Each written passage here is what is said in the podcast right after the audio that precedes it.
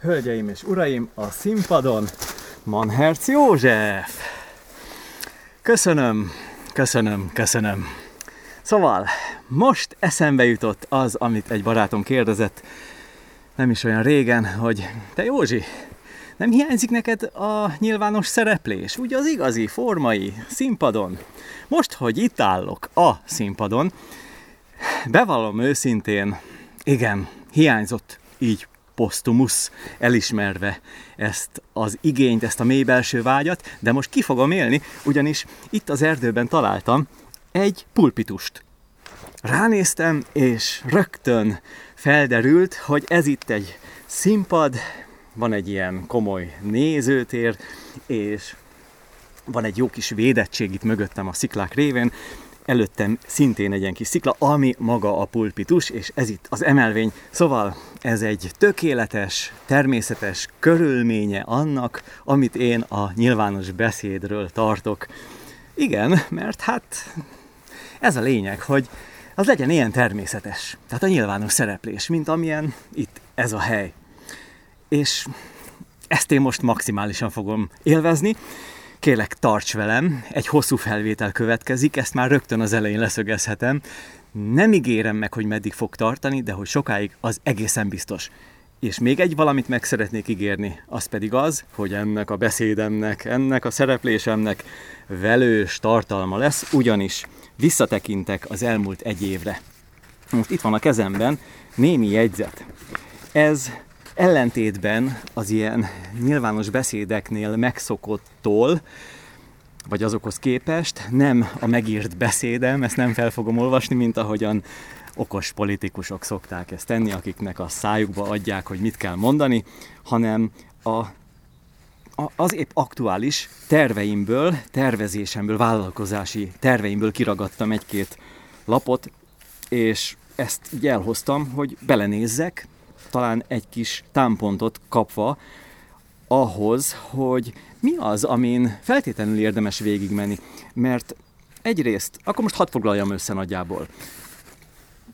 Tulajdonképpen vázolom, hogy hol tartok most, jelenleg, hol tartottam pontosabban, mi az elmozdulás ahhoz képest, ami egy évvel ezelőtt történt, és ugyanitt, egyenezen a helyen, nem, nem pont ezen a pulpituson, hanem egy kicsit arrébb, pár méterrel arrébb, itt a Holdvilágárokban, mert ez a pontos helye ennek a helyszínnek, itt a Pilisben, akkor tartottam egy beszámolót, talán azt is mondhatnám egy jelentést arról, hogy mi új is velem a vállalkozással kapcsolatban.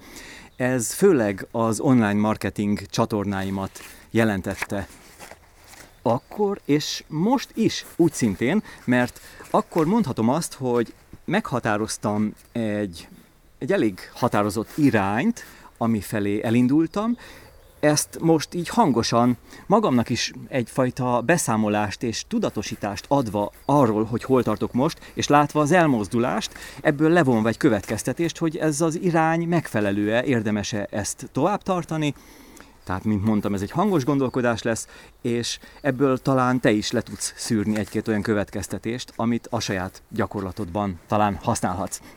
Szóval én tulajdonképpen felkészültem, mert van egy év mögöttem, az maga a felkészülési időszak, van sok tapasztalatom, ez bőven elég ahhoz, hogy legyen miről beszélni, és ez megtöltse ezt a hosszú felvételt.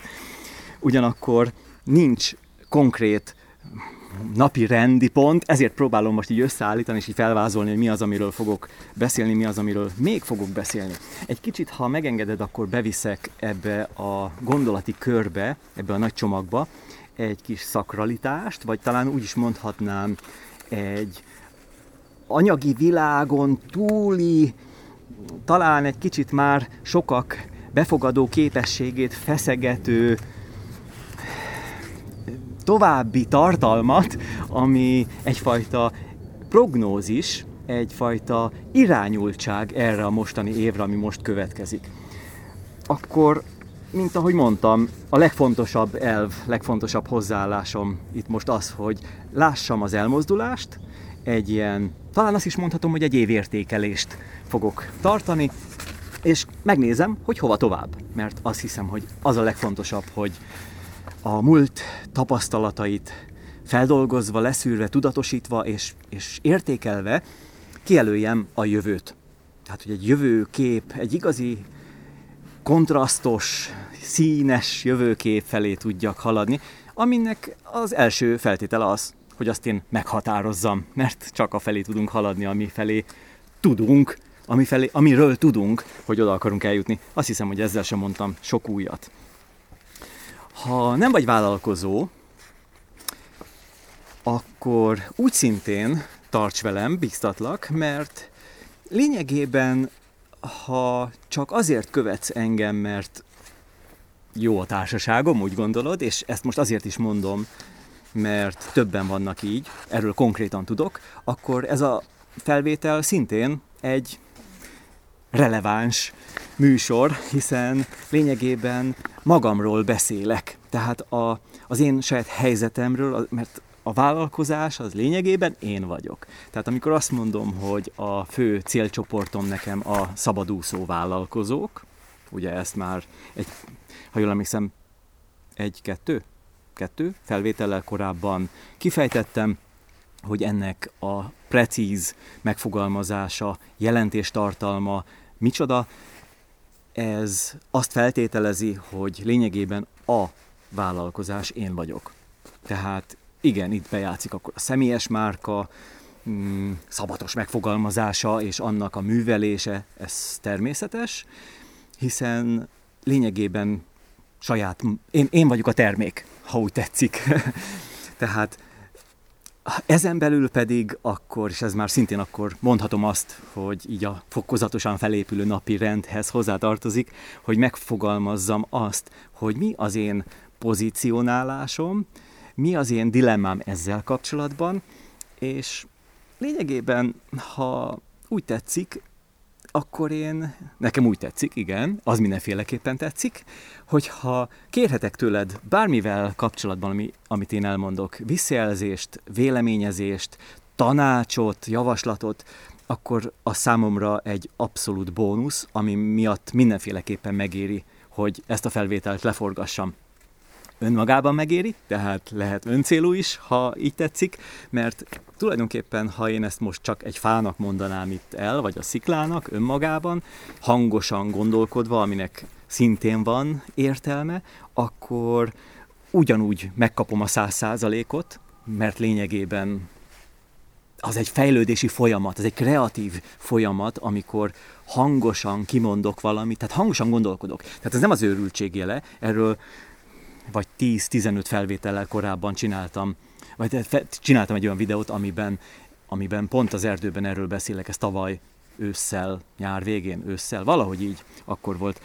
Nézd vissza, mert érdemes, érdemes eh, azt is megfontolni, mint egy kreatív, önfejlesztő módszer, tehát ha hangosan beszélünk. Tehát nyilvánvaló, hogy akkor magunkban, magunkról beszélni mások jelenlétében az kicsit furcsa, ha csak nincsenek ők bevonva ebbe a folyamatba, viszont maga az, hogy maga a dal beszélsz, tehát az egy, egy, egy ilyen belső dialógus, ami kihallatszik, hála a szánknak és a hangszálainknak. Szóval akkor ez a kreatív folyamat beindult. Tehát az a lényeg, hogy hogy mindennek van hatása, és aminek van, hat, mármint olyan, minden cselekvésnek van hatása, és a cselekvés az három szinten definiálható. Az egyik a testi cselekvés, tehát testben csinálok bármit is, annak hatása van, és van visszahatása is ugyanolyan mértékű és minőségű, és ez igaz a beszédre is, mint cselekvési forma, megnyilvánulás. Sőt, mi több, en magának a szónak, a kimondott szónak, de a kigondolt szónak is sokkal nagyobb hatása van, mint a testi cselekvésnek. Na, szóval én ehhez tartom magam, tehát ezelőtt tisztelgek, mert ez feltétlenül egy olyan energia, amivel érdemes dolgozni és jól bánni, mert lehet ezzel sajnos rosszul is, pláne ha nem vagyunk tudatosaknak, de most már akkor nagyon elkanyarodtam, de azért még meg kell említenem, ha már megemlítettem, ugye három cselekvésről, három, három cselekvésről van szó, tehát a harmadik az pedig a gondolati, a tudati szintű cselekvés. Tehát amikor csak gondolunk valamit, és beindul egy kreatív folyamat az elménkben, hogy nagyon gondolunk, gondolkodunk egy probléma megoldáson, ötletelgetünk saját magunkban, mit, hogy kéne, igen, ez is egy kreatív folyamat, annak is van hatása.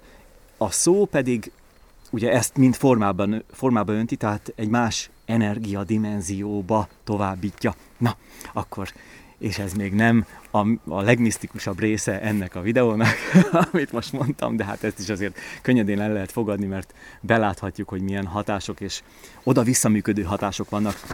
Na, belecsaphatunk? Kezdjünk is akkor hozzá. Hol is kezdjem? Hú, annyi minden van, és ez nagyon lelkesítő. Szóval mint ahogy mondtam, én benne vagyok egy ilyen tervezési folyamatban, de ha ezt én bármikor, az év bármelyik napján, így, ahogy most elmondtam, kijelentem, akkor ugyanúgy igazam lesz. Mert ez egy folyamat. Tehát az, hogy a terv lehet, hogy van egy nagy ötletünk, és akkor azt megtervezzük, akkor az egy viszonylag fixen meghatározható pontja annak, hogy na, akkor én most megterveztem a vállalkozásomat, a nyaralásomat, a bármit, mindegy, az egészséges életmódomat. Viszont a tervezés itt még nem áll meg. Elbukunk akkor, hogyha a tervet nem igazítjuk folyamatában. A terv és ezzel most lehet, hogy egy kis önigazolást is fogok adni a saját mm, lassúságomra. Ezzel elárultam, hogy vannak dolgok, amelyek nem valósultak úgy meg, ahogyan azt mondjuk egy évvel ezelőtt szerettem volna, de a terv az tulajdonképpen nem feltétlenül azért készül, hogy az pontosan úgy és abban a rendben, sorrendben és időpontra, határidőre valósuljon meg, hanem azért, hogy tudatosítsam a folyamatot. Tehát, hogy kivetítsem azt, ami eleve bennem van, papírra, így főleg, hogyha ezt így kézzelfoghatóvá tudom tenni, tehát megjeleníthetővé tudom tenni papír formájában. Tehát ez az egyik rész a dolognak, mert akkor egy új perspektívát kapok. Tehát ha én itt most föl, én is tudnék repülni, mint a madarak, akik itt énekelnek fölöttem, meg rikácsolnak, akkor egészen más látnék ebből a tájból. Tehát más perspektívába kerülök, és akkor ez azt jelenti, hogy jobban átlátom, és akkor már menjünk vissza a saját helyzetünkre, te is ezt gondold végig, tehát tulajdonképpen biztatlak, hogy ez legyen egy közös gondolkodás, tehát te gondolkodj a saját dolgaidról, én miközben én gondolkodom, és beszélek a saját dolgaimról. És akkor, ha rá tudok tekinteni a terv segítségével, akkor felfedezhetek olyan dolgokat benne, amit itt a Földön, terv nélkül nem látnék. Tehát nem látnám azokat, nem látom például most azokat az összefüggéseket, nem látom azt, hogy itt a szikla mögött pontosan mi van és hogy van, tudom, mert már 30 éve járok ide, sok több, ó, sokkal több. Szóval, hogy ha nem tudnám, akkor nekem meg kéne néznem először.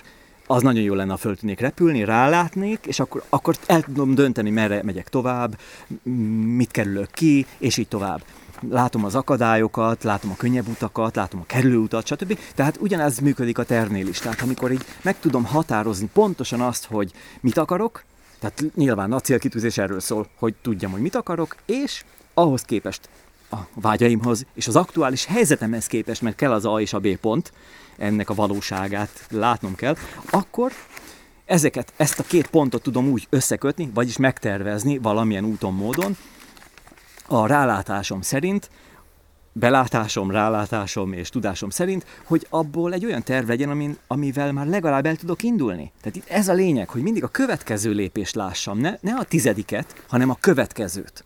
Ez, ez a kulcsa a célkitűzésnek és a tervezésnek a megvalósítás tétjében, mert hát a megvalósítás az tulajdonképpen az, hogy az a terv, az valamilyen formán kézzel foghatóvá válik, és akkor nekem ahhoz mi kell? Mindig a következő lépés. Nem, nem az ötödik. Tudom, hogy majd lesz egy ötödik, de az nem, lehet, hogy az most le van írva az ötödik lépés, vagy a tizedik lépés, de nem biztos, hogy az, az lesz. Tudom, hogy azt akarom, mert hogy irányba akarok tartani, mint ahogy ott van az a nagy hegy, és akkor én oda el, el akarok jutni, innen egyenesen, hát ha madár lennék, átrepülnék, de nekem le kell mennem itt a, a, a, az árokba, oda a holdvilágárokba, az ott lent, onnan valahogy egy másik úton valahogy fölkanyarodni, és kiderül, hogy az nem is az az út, és akkor vissza kell fordulnom, és egy másik irányból kell közelítenem. Tehát ekkor már se nem az út, de se nem, tehát nem, is, tehát nem csak az út nem lesz az, amit lerajzoltam, hanem még a határidő sem, mert lehet, hogy csúszik, de az is lehet, hogy optimista legyek. Kiderül, hogy van egy, egy, egy titkos kis ösvény, amiben bevonulok, és akkor szépen előbb érek oda, mint ahogyan azt én terveztem, ahogy én azt meghatároztam. Oké, okay, legyen ez a legidálisabb állapot, ezt kívánom neked is, magamnak is, hogy ilyen titkos ösvényeket fedezzünk föl. Nos, hát akkor nézzük meg, hogy ez konkrétan mit is jelentett az elmúlt év viszonylatában. Itt megpróbálom lerakni, szerintem menni fog, nagyon jó. És akkor egy visszatekintést gyorsan, így az előző évvel kapcsolatban. Ezzel kezdem. És ez azt jelenti, hogy ugye mondtam, már említettem, hogy a múltkor, amikor itt voltam, akkor az online marketing csatornáimat, ami főleg ugye a közösségi médiát illeti, azt határoztam meg, és azon a vonalon indultam el. Ami egy fontos elv volt a számomra, hogy a, a személyiség erősebb, mélyebb, tágabb bevonása valósuljon meg. Mit értek ez alatt? Azt, hogy mivel, mivel én vagyok a terméke a vállalkozásomnak, ezért én ne csak mint személyiségfejlesztő, kommunikációs, tréner, aki osztja az észt, legyen itt jelen, legyen elérhető és legyen kint a kirakatban, hanem egy egy ember. Az, akivel lehet kapcsolódni. Tehát ez a, ez a, ezt értem én a személyes bevonódás, bevonás alatt. Tehát, hogy ne válasszam el a, a magánéletemet a hivatásos életemtől. És ez most nem azt jelenti, hogy mindenféle szennyest itt kiteszek, és akkor, aminek semmi köze ehhez az egészhez, nem erről van szó, hanem pontosan arról, hogy én mutassam meg, és ez egyfajta tipp is már, tehát én ezt már úgy is mondom, hogy ennek van egy, egy, egy kőkemény valóságtartalma és, és használható, érvényes minősége, ami átvehető, hogy én tulajdonképpen a saját személyiségemmel, ezt is mondhatom azt, személyes lényemmel, az én privát életemmel itassam át, ami releváns, a szakmai életemet, és azzal ez legyen összehozva. Tehát ez egy ilyen fő irányultság volt, amit én akkor meghatároztam, amit akkor már, amit már akkor gyakoroltam, nyilván, tehát ez megvolt bennem, viszont, addig is, viszont én ezt határozottabban bevontam a játékba, és ennek vannak tapasztalatai. A tapasztalatom az elsősorban az, hogy a kapcsolódás amit én vártam, tehát ez mindenféleképpen nem csupán egy remény volt, hanem egy, egy logikus következmény, egy, egy várható, nem elvárható, egy logikusan várható következmény volt, hogy sok új, egyrészt sok új kapcsolatra tettem szert, így most az online közösségről van szó, másrészt pedig a meglévő és az új kapcsolatok sokkal jobban megerősödtek. Tehát ez az, ami teljes mértékben megvalósult. Úgyhogy ez, ez, ez egy nagy öröm, hogy ez, ez működik. Tehát fél, mindenféleképpen működik. Tehát az emberek zömében, hát majdnem mindenkiben, aki valamilyen formán ugye a személyes márkáját próbálja építeni és megvalósítani, mint valamilyen szak, szakember, hogy ott az érezhető, hogy nagyon erős a, az elkülönülés, az elkülönítés a privát élet és a szakmai élet között. Tehát, hogy csak, csak, csak a szakmai bullshit. Már bocs, de hát néha, nem néha, hát nagyon sokszor tényleg csak ez van, ami, ami szóval a közösségi média elkurvulásának az egyik tünete. Tehát ez az, amit lehet tapasztalni, tehát hogy mindenki próbálja osztani az észt. Egy mondatos bullshit formájában. Ha, ha kellőképpen nagy képű oda teszi a, a képét, a saját arcát is mellé, és kérja, hogy hmm, mintha ő 200 évvel ezelőtt élt volna, hogy ez, ez, ez az a kijelentés, ami a boldogság csak egy döntés kérdése, hogy csak szokásosan piszkáljam azokat a nagy, nagy mondásokat, amik, amiknek különböző mutációi előfordulnak. Szóval a lényeg, hogy, hogy ez az, amit fel kéne lazítani, és én e-, ennek örülnék, ha ezt minél többen így csinálnák, mert akkor tehát egyszerűen átformálná a közönségnek is a hozzáállását. Tehát, hogy ne csak egy, egy ilyen gyors like-ra ugorjon be valaki mondjuk a Facebookra, és akkor nyomogassa, hogy jaj, de jó, mert mert már megint ő tőle, aki egyébként tök jó fej, látom az arcát, és van valami kiírva, ami jaj, de jó, és az én éppen aktuális pocsék helyzetemhez képest, az, az milyen jól hangzik, és ott egy naplemente van, és akkor a boldogság csak egy döntés kérdése. Igaz. Like, megyek tovább. Tehát ez, ez, ez, ez nagyon kevés, ez nagyon felületes, és ez, ez nagyon savanyú. Na, szóval hát ezt akartam csak ebből kihozni, hogy ez így önmagában kevés. Viszont, hogyha én megosztom a saját problémáimat, és itt jön be a személyes a személyesség, a sokkal mélyebb személyesség kérdése, tehát hogy beszélek a konkrét problémáimról, ami mondjuk nekem fáj, és keresem a megoldást. Nincs még megoldás, de keresem a megoldást, és akkor ezt mondjuk leírom, és elmondom. Videón, hangfelvételben, bármilyen formában megjelenítem, hogy erről tudjon más, akkor emberszagú leszek, közelebb kerülök másokhoz. Tehát ez az, ami, ami nagyon régóta úgy járt a fejemben, hogy ezt hogy lehet úgy igazán megvalósítani. És benne persze korábban nekem is voltak ezzel kapcsolatban visszatartásaim, mert nem láttam erre jó mintákat, amit meg láttam, ami úgy tűnt, hogy jól működik, ahhoz meg nem tudtam úgy azonosulni, az nem volt úgy átvehető, mint a ilyen mondjuk közszereplők személyében. Na, szóval az a lényeg, hogy ez, ez, ezt, ezt én teljesen magamban feloldottam. Tehát én mondhatom azt, mint ahogy elmondtam a korábbi egy vagy kettő, kettővel korábbi videón, ahol ugye a szabadúszó vállalkozók a barátaim címmel ezt elkészítettem, hogy nyitott könyv vagyok. Tehát ami megosztható, aminek van értelme, hogy megosszam, ami valamit ad, ha más nem, csak egy közös gondolkodást. De ne, ne, ne csak egy egyszavas, vagy egy egymondatos bullshit legyen, tehát azt nem, azt nem, tehát att, attól írtózom. Tehát nekem is vannak gondolataim, amiket 20-30 évvel ezelőtt elkezdtem irogatni, és ami úgy jött valami, egy, és akkor ezt úgy kitenni, volt ilyeneket megosztottam korábban, de ez így önmagában ez kevés. Ez kevés. Nem, nem. Tehát ehhez nem, nem azt mondom, hogy írtózom, de valahogy én nem, nem, ér, nem komfortos ma már. Tehát ehhez akkor minimum egy ilyen videó társuljon, hogy ott er, arról a konkrét egy mondatos gondolatról, ami engem valahogy megfogott, és ezt leírtam, valahogy jött valamivel kapcsolatban, mindegy mivel kapcsolatban, leírtam, és akkor azt, azt mondjuk akkor egy kicsit részletesebben kifejtem, hogy az, az, az mit is jelent, az honnan jött, hol hallottam, vagy, vagyis hogy mi az, ami indukálta, és mi az, ami tapasztalat belőle, mi az, ami tanulság, és átvehető. Na ez a lényeg, hogy, hogy, hogy, le, hogy átvehető, szóval, hogy tovább menjen, hogy legyen értéke.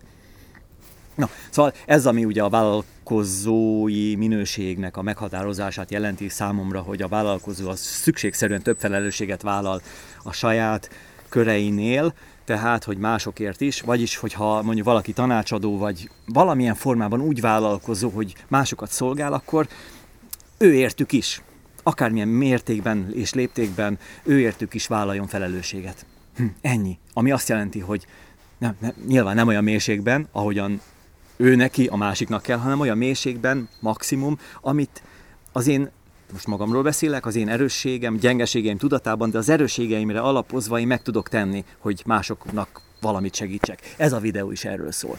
Tehát, hogy hát ha van benne, tehát ebben bízom, tehát hát ha van benne valami, ami e- beindít. Egy gondolat, mindegy, leírod, tényleg, tök jó, leírod, ha ennyi, akkor már boldog vagyok, és ezt még vissza is jelzed, hogy ez működik. Szuper, mármint, hogy ezt te kaptad.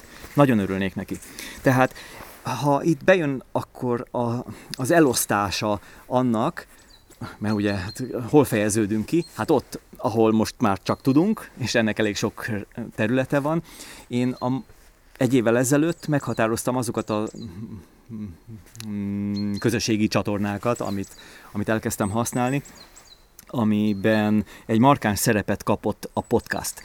És ez a műfaj, ami azóta is töretlenül egyszerűen száguld fölfele, tehát egy ilyen stabil, erős, erőteljes növekedés van benne, ez, ez engem ez lenyűgöz, és ezt én nagyon imádom, és látom most már az elmúlt évi statisztikát, és lelkes vagyok.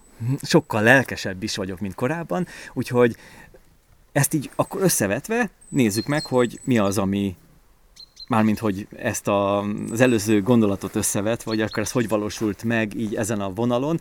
Most a podcast az csak egy ezek, ezen csatornák közül, de akkor azt meg, meg szeretném határozni továbbra is, pontosabban megerősíteni azt, hogy három területen működöm, tehát pontosabban a kifejezőt ennek három fő mm, csatornája van, három fő minősége, vagyis mm, megnyilvánulási formája, ezt így is lehet mondani.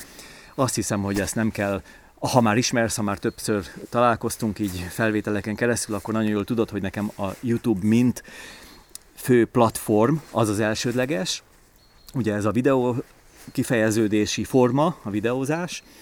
E, ez adja magát, hogy a podcast szintjén is ugyanúgy tudjak működni, mert ennek a felvételnek a hangsávja az megy a podcast csatornámra, ami már nem centralizált, mint ahogyan a YouTube esetében, tehát az már egy, egy tehát akkor mondhatom azt, hogy egy decentralizált, sok-sok ilyen hát, hát tulajdonképpen platform, ne, hát az egész egy platform, tehát azon belül alkalmazásokon keresztül, rengeteg választható alkalmazásokon keresztül lehet kapcsolódni a egy adott műsorhoz, tehát így történetesen az enyémhez is, és ezért is látod most ezen a felvételen, hogy itt van a pulpitusomon ez a kis hangrögzítő, amely már nagyon régóta az én hű társam, hogy profi minőségben tudjam rögzíteni a hangot is és ez itt az erdőben már csak azért is fontos, mert rengeteg kismadárka ugrál, röpköd itt mögöttem, harkály lehet látni, éppen most ott repült egy, és két cinke énekelt az előbb, ezt biztos, hogy hallottad. Tehát, hogy a minősége a hangnak, a hang sávnak, annak abszolút tökéletes, tehát, hogy az abszolút tökéletes legyen, és ez, ez a legfontosabb számomra, annak ellenére, hogy a, a videózás az, az nekem a, a, a, a nagy kedvencem, de, de igazán a szívemben a hang van. Tehát ez a, ez a legfontosabb, hogyha nem lenne videózás lehetőség, akkor természetesen ugyanezzel a lelkesedéssel mennék tovább. Nyilván akkor a podcast csatornám lenne az elsődleges tartalom. Viszont van egy harmadik is, ez pedig az írásos játék, amelyben továbbra is nagyok a kihívások számomra, ami azt jelenti, hogy írásban én nem vagyok annyira mm, könnyed, ez a legjobb szó, mint mondjuk beszédben, vagy így videón keresztül. Tehát videón vagy hangfelvételen keresztül. Ez azt jelenti, hogy azért gyorsan korrigálnom kell, mert ha múltkor azt mondtam, hogy nem vagyok olyan jó az írásban, mint videón vagy hangfelvételen, akkor ez talán egy kis félreértésre adhat okot, ugyanis ez ebben a formában nem igaz, és hadd adjak magamnak egy kis megerősítést, egy kis önbizalmat, hogy bizony jó vagyok én írásban, csak lassú. Na hát ez itt a probléma. Tehát, ha én azt mondom, hogy nem elég jó, nem vagyok annyira jó írásban, mint beszédben, nem vagyok annyira spontán, akkor ez nem azt jelenti, hogy nem vagyok jó benne, úgy, hogy hülyeségeket írok, vagy nem, nem jókat írok, pont ellenkezőleg. Hadd had legyek akkor ebben magabiztos. Jókat írok, jól írok. Egyre jobban? Tehát azért ennek a tudatossága bennem megvan sok-sok éve, hogy egyre inkább javítsam az írásom minőségét, és ott is a spontaneitás van bennem egy ilyen kitüntetett helyen, hogy az, amit leírok, az egyre inkább legyen olyan, hogy olyan, mintha én azt akár el is mondhatnám így szóban. Nyilván nem egy átírásról beszélünk. Tehát azért az nem működne, hogy ezt a videót, ezt a hangfelvételt most csak akár gépi módon átírjuk, és akkor azt legfeljebb tagoljuk, és akkor kiküldjük Oké, okay, az információ kinyerhető belőle, de az nem írott anyag lenne. Viszont az, amikor valami szerkesztett, profin megírt, jól átgondolt, logikus, szép formában öntött, akkor az már az írás világa, és az nem a beszéd világa. Tehát az nem ugyanaz. Tehát nagyon fontos, hogy ezt én, én magamban még inkább megerősítsem, és ebben vannak nagy kihívásaim. Ezt, ezt, ezt, ezt be kell látnom. Tehát jó, ezzel már én túl vagyok, tehát Viszont az írásban nekem megvan, amikor, amikor megvan a lehetőségem, hogy írjak, inkább úgy mondom, hogy amikor megteremtem saját magamnak a lehetőséget, hogy végre írjak, tehát azért ahhoz aztán komolyabb körülmény kell, hogy ne zavarjanak, csend legyen. Oké, okay, hát itt is az lenne, tehát ha most itt, itt akarnék írni, ide ki is tehetném például a számítógépet, írhatnék rajta, akkor, és ez működik, tehát én ezt csináltam is nem egyszer így az erdőben, tehát hogy megvan az a körülmény, ahol tényleg a hát természetes körülmény, ahol én jól érzem magam, biztonságban vagyok, egy ilyen tudatilag védett helyen vagyok, és akkor ott ki tudok fejeződni írásban is. Tehát, hogy ha ez megvan, akkor ez, ez működik, és ott is megvan ez a flow élmény. Na, ezt vettem észre magamon, hogy bele tudok kerülni egy ilyen flow élménybe. Viszont, szóval ahogy olvasok olyan emberekről, mert követek egy-két olyan szemét, külföldiek, akik, akiknek az írásait olvasom, üzleti, önfejlesztő témában, sőt az írással kapcsolatban szintén, ők, ők közülük aztán vannak olyanok, akik hát szóval leülnek, és akkor aztán írnak, írnak, írnak, és akkor alig kell utána nekik, ezt el is mondják, van, van olyan konkrét, most nem is régen olvastam valakiről, aki azt mondja, hogy jön belőle, és akkor az szép. Persze szerkeszti, át kell mennie, többször át, át is olvassa, ki is egészíti minden, de, de hogy annyira flottul át tudja magát adni az írásnak, hogy ahhoz már nem kell olyan mértékben hozzányúlnia, mint mondjuk nekem. Na, hát erről beszélek, mert ő megír egy cikket, ami tényleg nagyon magas színvonalú, amit át is vesznek és publikálnak utána, Hát nekem ehhez idő kell. Szóval, és ezt szeretném, nekem ez a nagy kihívásom, és a jövőre nézve, mondjuk úgy, hogy a következő évre, ez egy nagy kihívásom. Nem is azt mondom, hogy kihívás, hanem egy ilyen, egy ilyen irányultság, mert most nem kihívás. Jó, hát most szeretjük ezt a szót, a challenge, tehát, hogy ez, ez, ez, nem, nem, nem, nem, tehát ebből nem akarok ilyen mm, versenyt csinálni. Na, ez a, ez a lényeg. Aztán most egy kicsit van távirányítom a videóhoz, kicsit közelebb hozom, hogy így talán a fényviszonyok miatt, mert lement a nap éppen a hegy mögé, és akkor így kezd sötétedni. Szóval én megpróbálom azért, hát ha lehet még világosban befejezni ezt a felvételt. Na, szóval nagyon, nagyon elmélyedtem most ebben az írás témában, de azért ebből talán érzékelheted, hogy ez nekem egy ilyen szívügy.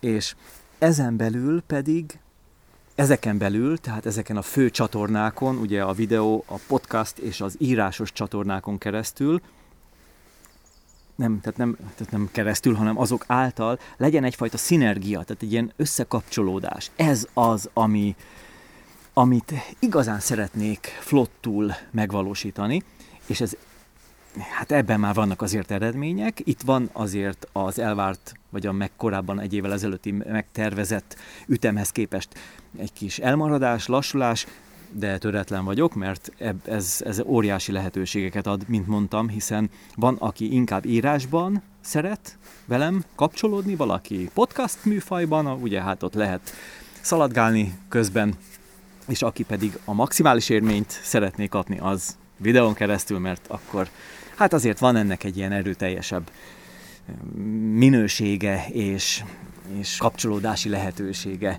hogyha a videón, tehát lá, látjuk is, hát ha nem is egymást, de legalább te engem. Szóval, a, amit fontos még megemlítenem, ha ezt nem tudod, a medium.com-on van az én írásos játékterem, vagyis a betűvetésem játéktere, ez az én kedvenc megfogalmazásom, hogy hogy ez így világos legyen, ami szintén egy ilyen közösségi platform, tehát ugyanúgy ott be lehet regisztrálni a más ilyen közösségi fiókokkal, és akkor lehet tapsolni, tehát meg lehet tapsolni az adott írást, akinek a, az írásait követed, azokat a szerzőket, tehát maximum 50 tapsot lehet adni egy személynek, de hát mindenki a belátása szerint. Tehát ez egy ilyen nagyon jó kis módja annak, hogy, hogy kifejezzük az örömünket, az elismerésünket egy adott írással, cikkel kapcsolatban. Tehát ez, ez nagyon tetszik. Maga a platform az a végletekig letisztult, nincsen benne zavaró semmi,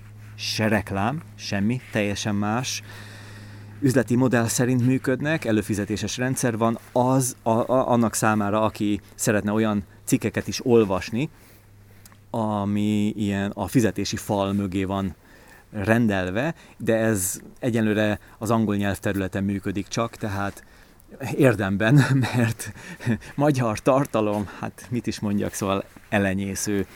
Hát ha most azt nézem, tehát én olyan magyar tartalommal pedig aztán kutattam rendesen, most bocs, hogy ezt mondom, de lehet, hogy nagyképűen hangzik, de én nem találtam még olyan szerzőt, magyar írót, valamilyen blog, bloggert ezen a platformon, aki, aki több tapsot kapott volna, hogy már a tapsnak annyira örüljek itt, itt a pulpituson.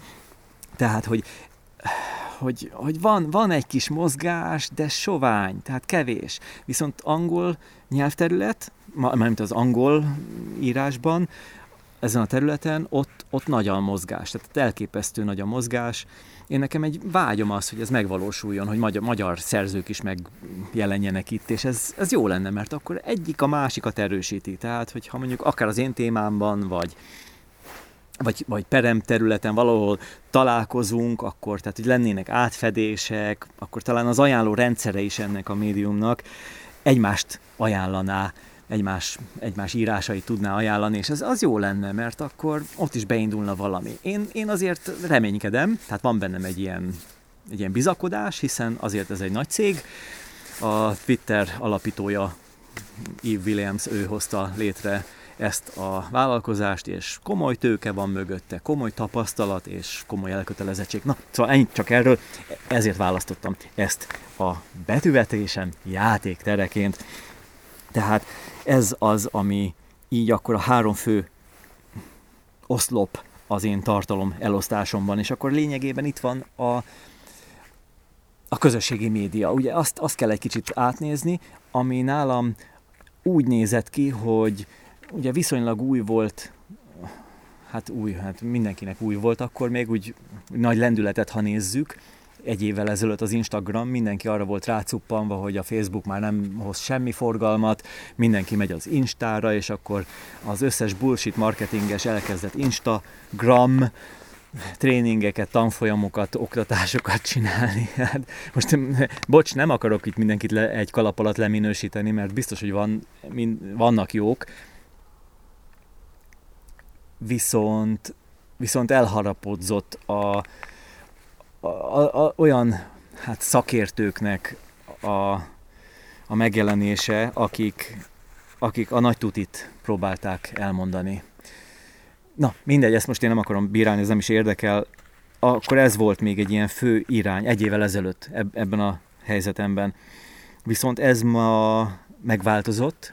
Nem gondolnám azt, hogy az Insta akkora nagy durranás lenne, mint amekkorának azt tartottam, és tartottuk többen tavaly. Ugyanis csökken a forgalom, az organikus elérés, ezt lemene fogadni, hogy sokan még nem tudják, de hát nyilvánvaló itt konkrét tapasztalatokról, számadatokról, nemzetközi mm, analitikai cégeknek a, a kimutatásából ezt lehet tudni, hogy, hogy, hogy, hogy csökken. Tehát ezt, ezt lehet érezni is, mindegy és az az igazság, hogy nem lett a kedvencem.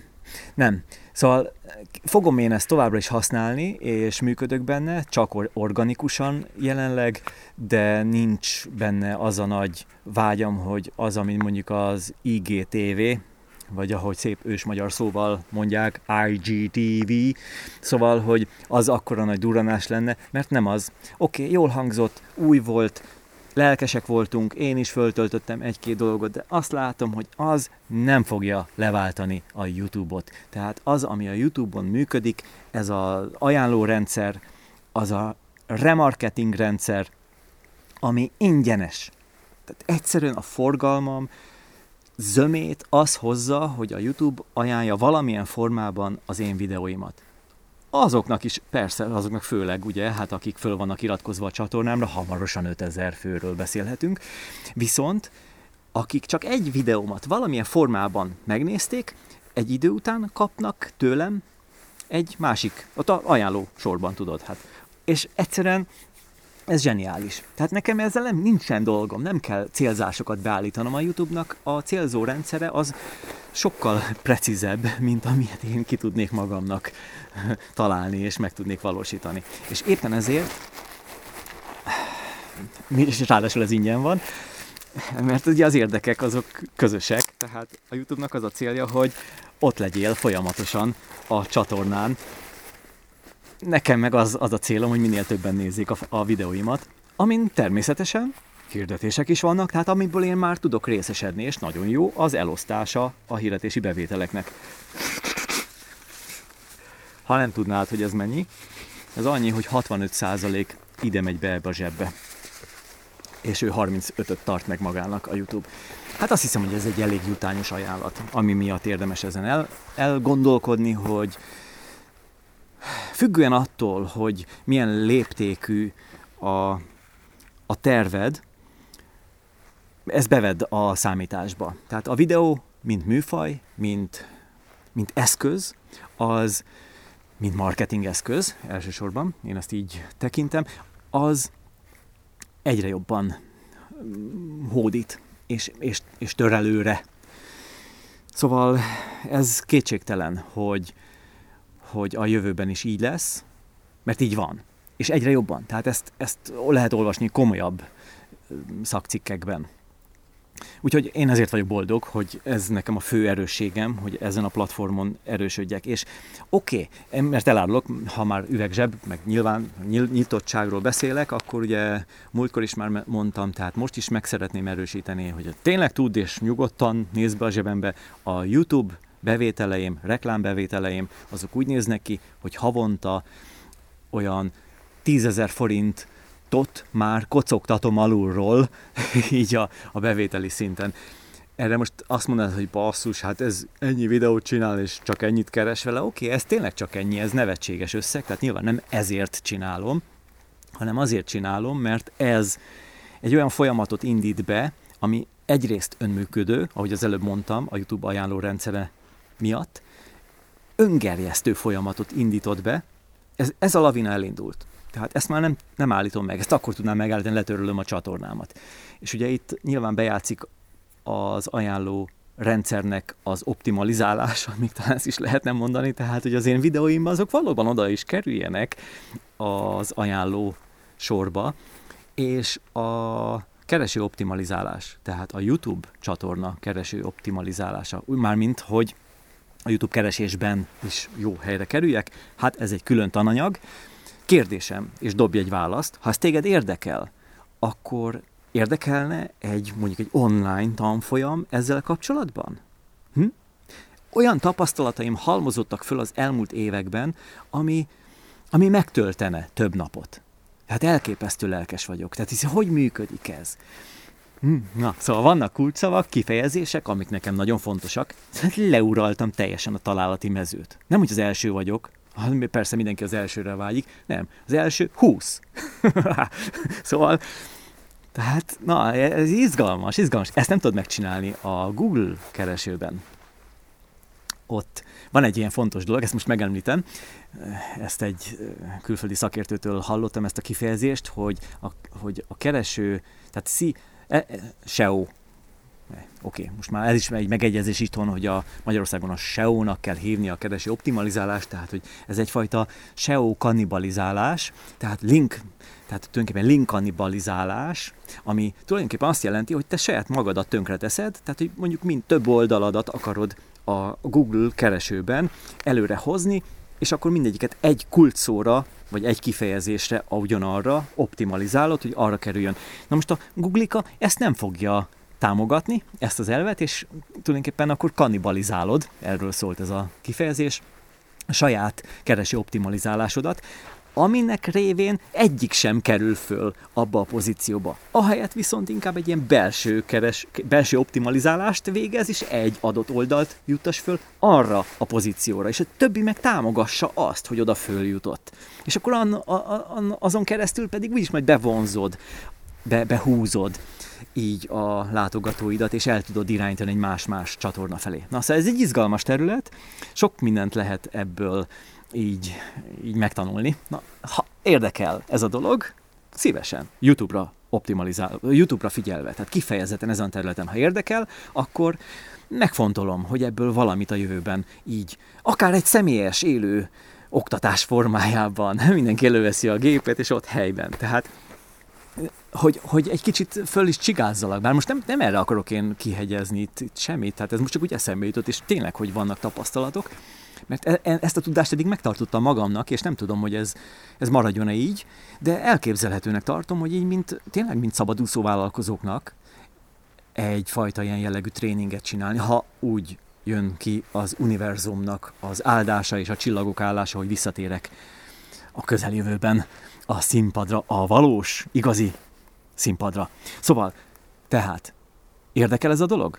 Tehát, hogy elinduljon valami? Hogy akár ott élőben, személyesen, egy, meg, lemodellezve és ki, kimunkálva egy-egy, mindenki a maga részén és területén egy, egy valós ismeretet a gyakorlatba ültetve, tehát ami saját tapasztalat. Na, ha ez érdekel téged, és ezt most nagyon cirádásan fogalmaztam, szóval mondom másképpen, tehát, hogy én ott bebizonyítom és megmutatom, minden, minden alkalommal ezt tapasztalom, hogy egy adott videót megfogom, és úgy optimalizálom a feltöltést kor, még mielőtt élesítem, hogy nyilvános legyen, hogy pikpak az én általam választott kulcsszor a kifejezésre oda kerüljön föl. Érdekel? Nagyon lelkes vagyok erre, ezt én minden alkalommal megtapasztaltam. Tényleg vicces, és még ilyen régi videókat is azt mondom, na akkor ezt most megfogom, kiemelem, kicsit meggyúrom, és pikpak, fölhúzom oda, ahova kell. Na, izgat?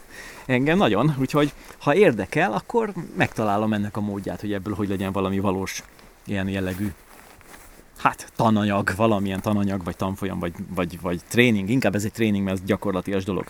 Szóval térjünk akkor vissza a csatornákra, közösségi rész, tehát ugye itt az a lényeg, hogy ezt a három fő platformot hogyan a disztribúcióját hogyan valósítsam meg, és ugye a közösségi média itt játszik ebbe bele.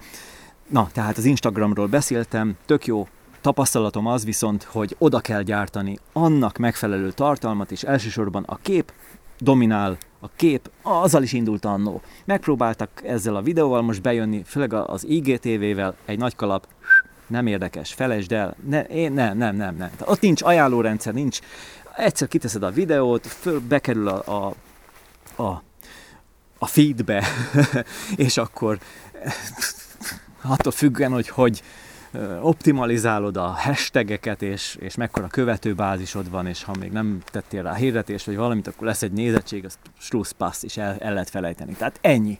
Nincs, nincs, nincs.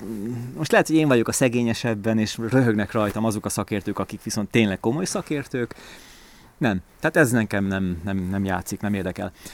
A kép viszont igen, és onnan nem, tehát az a lényeg, ezt akartam elmondani az előbb, hogy onnan nem lehet kivinni érdemben embereket külső linkre. Tehát most ahhoz akkor nagy követőbázis kell, hogy abból egy, egy kis százalék is, ami ellenyésző, egy akkora forgalmat hozzon, kikattintás szintjén, hogy annak már tényleg legyen mérhető eredménye.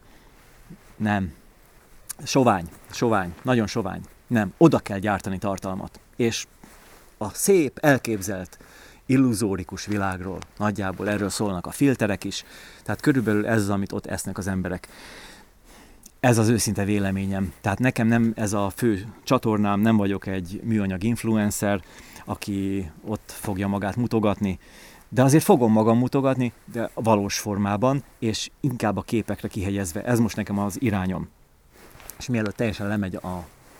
Hú, ott már följött a hold, lehet látni a felvételen? a nap lement, a föl, hold följött. Na azért nekem észnél kell lennem, mert innen ki kell érni időben. Na, szóval haladok. Tehát, ja, leg, leg, legfeljebb majd akkor befejezem majd otthon. Szóval a lényeg, hogy az Instagramon most túllépve Itt van a LinkedIn, ami szintén nekem egy új viszonylag új, tudatosan új irány volt, akkor hagytam összejönni egy pár embert, 400 valahány emberrel kapcsolódtam addig, és ez túlságosan sokat, sokkal nem változott, nem lett több, viszont Viszont azt látom, hogy onnan sem szeretnek kikattintani az emberek, tehát a statisztika azt mutatja, tehát oda is megfelelő tartalmat kell gyártani, ami viszont odavaló.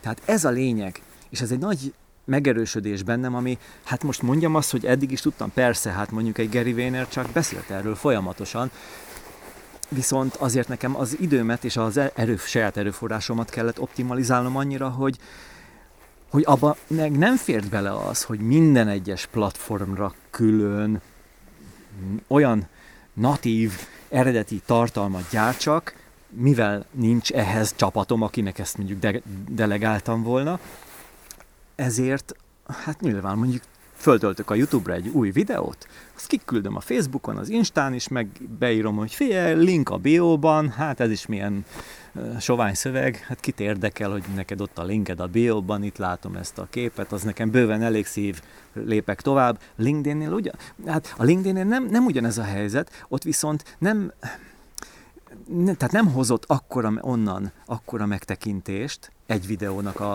a videónak az esete, hogy, hogy az annyira számottevő lett volna.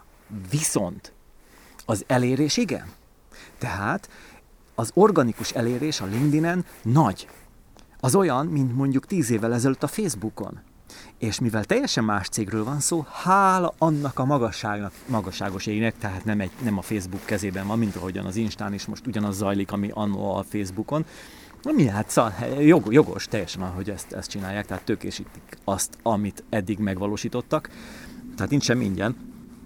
Éppen ezért a LinkedIn az egy másik cég, ugye hát a Microsoftnak a tulajdona, és ott, ott még lehet garázdálkodni az organikus elérések terén. Szakmai hálózatnak gondolják, mert ugye annak indult ez a dolog, de azért annál már sokkal több. De mindenféleképpen egy olyan szintű, komolyabb tartalmat igényel, ami annak a közönségnek megfelelő. Ezzel kapcsolatban nekem inkább vágyaim vannak, és akkor ez a jövőbe néz már, tehát, hogy most fontolgatok egy olyan fajta megoldást, hogy azokat a mm, üzleti jellegű, és hát idézelbe téve mondom, hogy komolyabb cuccok, tehát ami nem kizárólag mondjuk a személyiségfejlesztés vagy kommunikáció terén Mm, esedékesek, hanem ami kifejezetten a vállalkozás fejlesztés terén érdekes mondjuk statisztikák, ez az. Úgy néz ki, hogy most már azt látom, hogy a YouTube-on sincs tiltva, YouTube már nem tiltja, a Google nem tiltja, hogy a statisztikáimat megosszam. Tehát nincs, egyszer nem találom a feltételek között, már mint régen volt, semmi más nem oszthatok meg, csak a jövedelmet, most már nem, nincs kitétel, hogy így akkor legalább beszélhetek róla, mert rendkívül sok a, a lelkesítő, felfedezhető trend, így a statisztikámban, tehát hogyha visszanézek, és összefüggések, ami nagyon tanulságos, ami, ami szintén mondhatom azt, hogy átvehető, alkalmazható egy másik területen, vagyis egy másik csatorna esetében. Na és a lényeg az, hogy a LinkedIn viszont, ami ott nagyon jól működik, ott is az eredeti videó, ott is most bejön ez a live dolog, hogy élő videókat lehet csinálni, és kifejezetten, hogy ami ilyen vállalkozás jellegű, mm, talán azt is mondhatnám azt, hogy grafikonon kimutatható, ilyen jellegű tartalmakat gyártani, és ott azon, kifejezetten azon a platformon terjeszteni. Tehát, hogy jól szeparálható legyen. Tehát nekem most a szeparálhatóság az a, az, az egyik ilyen fő motivum bennem, hogy elkülönítsem, tehát ne egy tartalmat osszak el ugyanúgy mindenhol, ami kellett, hogy ez megtörténjen, hogy a, hogy a figyelmet azért megtartsam, tehát mert van olyan személy, aki engem csak itt követ, vagy csak ott, oké, okay, ez a jelenlét, ez, hogy, hogy, hogy, hogy ott vagy, hogy ezt, ezt erről tudjon a közönséged, akárhol is létezik az a közönség. Éppen ezért egy következő szint, és ez a fejlődésnek már következő szintje, a 2.0-ás verzió, az pedig arról szól, hogy hogy ez diversifikált legyen, tehát hogy az adott platformnak megfelelő. És ez egy kult szó, ami a csábítás ellen hat, hogy ne akarjam kikattintani onnan az embereket, tehát hogy onnan kihúzni, hanem ott szolgálni, azon a helyen, annak azzal a tartalommal, azzal az egyedi tartalommal, ami arról szól. Tehát lényegében ez az, ami eddig így csatornák szintjén megvolt. Sajnos, ha már itt tartunk, akkor feltétlenül meg kell említenem a SoundCloud esetét. Hát most mit mondjak, próbálom akkor egy visszafogottan mondani, de egyébként valós időben kifütyülöm azt, ami nem megfelelő minősítés. Szóval hát mit mondjak?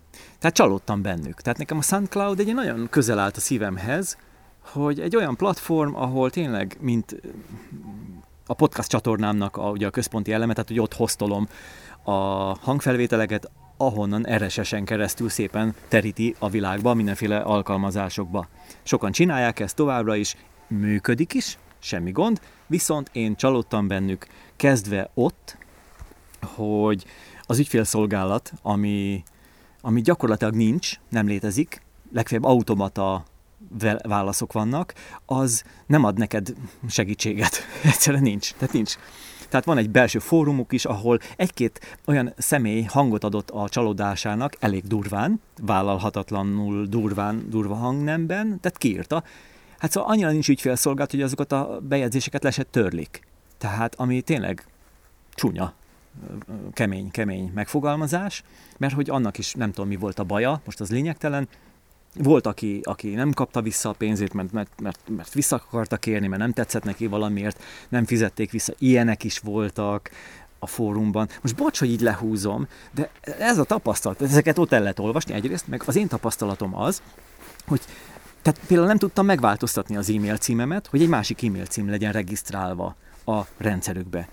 Nem, egyszerűen nem működik, tehát technikailag ott, és most, szóval mit mondjak, tehát mm, olyan felhasználó vagyok, aki programozott is, tehát nem vagyok hülye. Na, szóval az a lényeg, ezt akartam csak ezzel mondani, tehát nem, nem, nem egy, egy cookie beállítás, vagy valami böngésző tiltás, szóval nem erről van szó. És, és szerettem volna idénre, erre az évre, meghosszabbítani, ez novemberben volt a fordulópont, tavaly novemberben, és szerettem volna meghosszabbítani. Azt mondtam, á, adok még egy esélyt, hát ha kereső optimalizálásba én ezt még be tudom vonni, mert minden egyes a műsorom, pontosabban a hangfelvételeknél minden egyes epizódnál külön külső linket is meg tudok határozni, hogy mit tudom én, és akkor onnan küldhetem az írásos verzióba, a videós verzióba, tehát az, az nagyon jó egy külső link forrásnak. Oké, ezért akkor azt, mondhat, azt mondtam, hogy ezt én megcsinálom, de nem, nem, nem tudtam megtenni. Tehát egyszerűen nem tudtam egy új bankkártya számot beírni. Pedig tehát az nem működött, és akkor kitörölte a régit is, akkor már nem hosszabbította meg, akkor reklamáltak, hogy jaj, van 30 napon, különben az egészet törlik, mármint én prémium felhasználóként, vagy pro, pro felhasználóként, mert akkor korlátlan a feltöltés minden, és, és egyszerűen hiába írtam az ügyfélszolgálatnak is, hogy gyerekek, hát ez van, jött egy idióta mm, automata levél, aminek nem volt sok értelme, és hogy ha még van valami gondom, akkor írjak nekik. Tehát így, hát most bocs, de annyira hülyék, hogy, hogy itt van egy, egy fizető vendég, én, és szeretném meghosszabbítani a tagságomat, és, és, és nem adnak rá lehetőséget. Bele akarom tenni a zsebükbe a pénzt. Így. Nem tudom, nincs 100 euró vagy mennyi, tehát azért, azért az jó pénz, tehát egy előfizetésért, és én nem, nem is értem, tehát egyszerűen nem értem. Szóval, tehát elérhetetlenek. Elérhetetlenek, ami viszont nagy csalódás, ez egyébként egy német cég, ugye én magyar vállalkozóként EU, EU-ban vagyok, és hogyha megadom az EU-s adószámomat, mivel van, akkor nem számolnak föl áfát. Na er, er, erről tegyél le. Tehát nyugodtan fizes elő a SoundCloudon, de áfával fogod kifizetni, és nem fogsz kapni róla számlát sem. Tehát egyszerűen nincs. Nincs. Hogy ezt egy német cég hogyan tudja megtenni, hogy ezért nem rúgták még bokán őket valahol én ezt egyszerűen nem értem. Tehát kész, kész, nem, nem, nem, nem tudom. Úgyhogy én elköszöntem ettől a rendszertől, váltottam egy sokkal-sokkal jobb rendszerre, ami ingyenes ráadásul, és automatikusan elvégzi azt, amit nekem eddig manuálisan kellett, tehát a csatornámnak a terjesztését azt automatikusan végzi, ez pedig az Anchor, An- Anchor FM, tehát anchor.fm.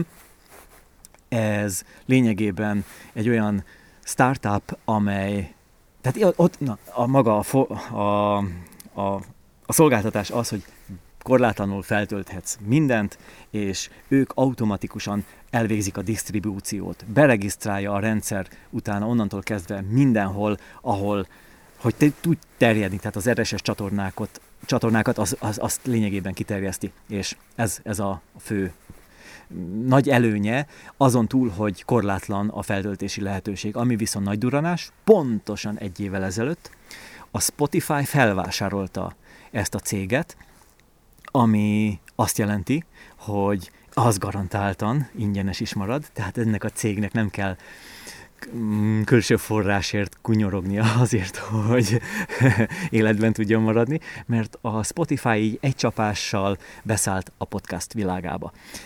Ez neki egy nagy duranás, és így tulajdonképpen két nagy cég, az Apple, az Apple Podcast, és a Spotify a nagy vetélytársak. Tehát ezt látom a statisztikában is, hogy ezeken a csatornákon keresztül érkezik a legnagyobb megtekintés, pontosabban meghallgatás. Na, szóval én most akkor itt elköszönök, mivel már sötét van. És nekem most innen ki kéne valahogy jutnom, mert itt vagyok az erdő mélyén, és látod, ha látod így a felvételen, hogy igen-igen sötét van. Hátul viszont a, a hold ott fönt gyönyörű. Nem? Nem, nem, nem látszik? De szerintem látszik. Szóval én akkor itt most elköszönök, de ez nem jelenti azt, hogy befejeztem a műsort, mert még, még beszélgetnünk kell sok mindenről, főleg a jövőről, úgyhogy itt folytatjuk. Milyen tisztelt tölgyeim és nyulaim! Üdvözlök mindenkit a második felvonásban. Ezt a stílszerű erdőbe való köszöntést Kaszás György barátomtól tanultam, aki méltán híres a kreativitásáról, pláne ami a szavakat illeti, úgyhogy csapjunk is a lovak közé. A tegnapi felvételen, tegnapi epizódban, ugye, ami végül is az első felvonás volt, most, hogy kiderült, hogy lesz egy következő is, így összefoglaltam nagyjából azt, ami az elmúlt évben történt. És ez még mindig csak nagy vonalakban igaz, mert azért egy évet egy órába belesűríteni maximálisan nem lehet. Minden esetre az elégedettségemet szeretném kifejezni azzal kapcsolatban, hogy jó úton vagyok, jó irányba tartok, ugyanakkor be kellett ismernem, hogy nem azzal a sebességgel, mint ahogyan arra számítottam az elején, de mint ahogy mondtam, a tervezésnek nem az a célja, hogy az már pedig egy kőbevésett, fix úti terv legyen, hanem egy tudatos gondolkodás, ami megengedi a rugalmasságot, a spontaneitást, és akkor meg lesz az öröm is, mert végső soron a sikerélmény, ami egy örömteli érzés, az a haladásból fakad, nem a megér- megérkezésből, és ennek hódolva akkor mondhatom azt, hogy élveztem az utat, ami eddig idáig eljutatott engem. És akkor most jöjjön a következő lépés, a jövőbe nézés. Ez szintén több rétű, mint ahogyan az első epizód, az első felvonásban lévő múlt elemzése, tehát hogy több részre lehet bontani, és akkor azért itt, itt már mindenféleképpen szeretnék a jövőbe nézni úgy, hogy megnézem, megvizsgálom azokat a jövendőléseket, azokat az indikációkat, előrejelzéseket, amelyeket a I Ching, a kínai asztrológia és a nyugati asztrológia ajánl erre a mostani évre, de tulajdonképpen akkor ezzel el is mondtam azt, hogy január 24-én, ugye hát ezt aki tudja, tudja, beléptünk a holdúj, az új, hát az új, igen, tehát a holdúj év, a következő hold évet éljük onnantól kezdve, és akkor volt egy ünnepség a tankapuja buddhista főiskolán, ahol Mireis László és Cser Zoltán tartott egy beszámolót a I Ching, a változások könyve, és a kínai asztrológiáról, és a nyugati asztrológiáról szintén, úgy nagy vonalakban. Tehát, hogy ezeknek az összecsengése egymást erősítő jövendölése, ha úgy tetszik, de ez nem is jó, hogy, nem is jó szó, hogy jövendölés, tehát nem a, a, múlt, a jövőben bekövetkező, mindenféleképpen bekövetkező eseményről van szó, hanem inkább egyfajta irányultság. Tehát mi az, amire számíthatunk, mi az, amiben könnyű dolgunk lesz, mi az, az amiben nehézségünk lesz. És akkor ezzel belecsaptam egyenesen a közepébe, a legmisztikusabb részbe, ami itt történhet ebben a megavlogban, ha már ennyire hosszúra terveztem, nem terveztem, nem terveztem, jött ez magától, szóval, hogyha már ennyire hosszú, akkor ebbe férjen bele olyan is, ami meglehetősen tágítja a tapasztalási tartományomat, és bízom abban, hogy a tiedet is. Tehát, hogy mi az, amit beengedünk magunkba, ez mindig egy jó kérdés, ezzel vigyázni is kell. Tehát, mert a túl nagy nyitottság, a túl nagy befogadókészség, az bizony-bizony veszélyes is lehet, de hát nyilvánvaló, hogy meg kell néznünk, néznünk közelebbről. Tehát az önvizsgálat és a külső dolgoknak a vizsgálata az, az egy alap tényező így az önismereti úton mindenféleképpen. Nos, akkor ha már ebbe így belecsaptam, akkor megnézem ennek tükrében az a jegyzetemet, amit itt akkor jegyzeteltem, és most erről nem akarok én egy előadást tartani, csak azt a néhány, mert azért sok van, tehát itt sok mindent írtam és jegyzeteltem azon a napon. Ezt én minden évben, ez egy élő közvetítés egyébként, ha el lehet menni oda személyesen is, ezen ünnepségen részt, lehet is, részt is lehet venni, de ha valaki nem tud, akkor személyesen otthonról is, élőben, a Youtube-on élő közvetítésben is tud csatlakozni, de utólag is meg lehet nézni, tehát ezt még most, ez is most is aktuális, hát bizony egészen egy éven keresztül a következő holdúj évig és most 2020-at élünk, éljük, élvezzük, ez, ez akkor úgy is megvizsgálandó ez az év, hogy mi volt az előző év, és mi lesz majd az azután következő. Tehát, hogy ennek a kontextusában erről ott szó is volt. Én mindenféleképpen most csak erre az évre nézem meg. Egy picit azért visszanéznék, mivel már a múltkor visszanéztem tegnap az előző évre, akkor volt és itt magamról beszélek, az én tapasztalataimról, mert nekem ezt kell megvizsgálnom, hogy ebből a, a múltból milyen tapasztalatot, milyen tudást, milyen bölcsességet tudok kinyerni. Hát bölcsességi akkor válik, hogyha az egy használható tudás, tehát az a tapasztalat, abból én tanulok. Akár hiba volt, akár valami sikerélmény, mindegy. A lényeg, hogy tanuljak belőle, és tapasztalat. A múltkor, azaz úgy röviden fogalmazva, és ilyen jelmondat szintjén az összetartás, az együttműködés éve volt. És ez érdekes módon bennem, tehát az én körülményem egy, erre úgy rá is vezetett, hogy nyíljak egy kicsit jobban az emberek felé, és ne csak online, hanem úgy személyesen is. Ezt a irányultságomat, ezt a szándékomat megtartom a jövőre nézve is természetesen, ugyanakkor be kell látnom eh, tényezőket. És ez már az én személyes személyes sorsom, ha úgy tetszik, de ez most túlságosan ilyen, ilyen tehát félrevinne, tehát itt nem sorsról van szó, hanem tehát az én saját helyzetem, inkább azt mondanám, tehát hogy azt, azt jelzi az, ami minden történt velem, és amit így meg tudtam figyelni a saját nyitottságomban, másokhoz való viszonyban és a másokkal való együttműködésben. Ugye volt itt pozitív, volt itt negatív a múlt évben. Volt szívás, az a címe annak a fel, felvételnek, amit tavaly meg is csináltam, az is jó hosszúra sikerült a, egy másik hegyen, hogy ezt jól beszoptam. Konkrétan erre a címre rákeresel, akkor megtalálod, egy üzleti együttműködés, ami tavaly februárban történt, de akkor ezt nem akarom ragozni ismét. Ott elmondtam részletesen, nagyon sokat tanultam belőle, egy olyan helyzetbe kerültem, ahova én hát szóval saját magamat, hát lényegében behúztam, mert nyitott voltam az együttműködésre, de a másik oldalról nem kaptam meg azt a megfelelő, ugyanazt a szándékot, azt az odaadást, amit én ebbe beletettem, és ezért, hát, mint ahogy a felvételnek a címe is jelzi, jól beszoptam. Nem baj, tanultam belőle, lépjünk tovább.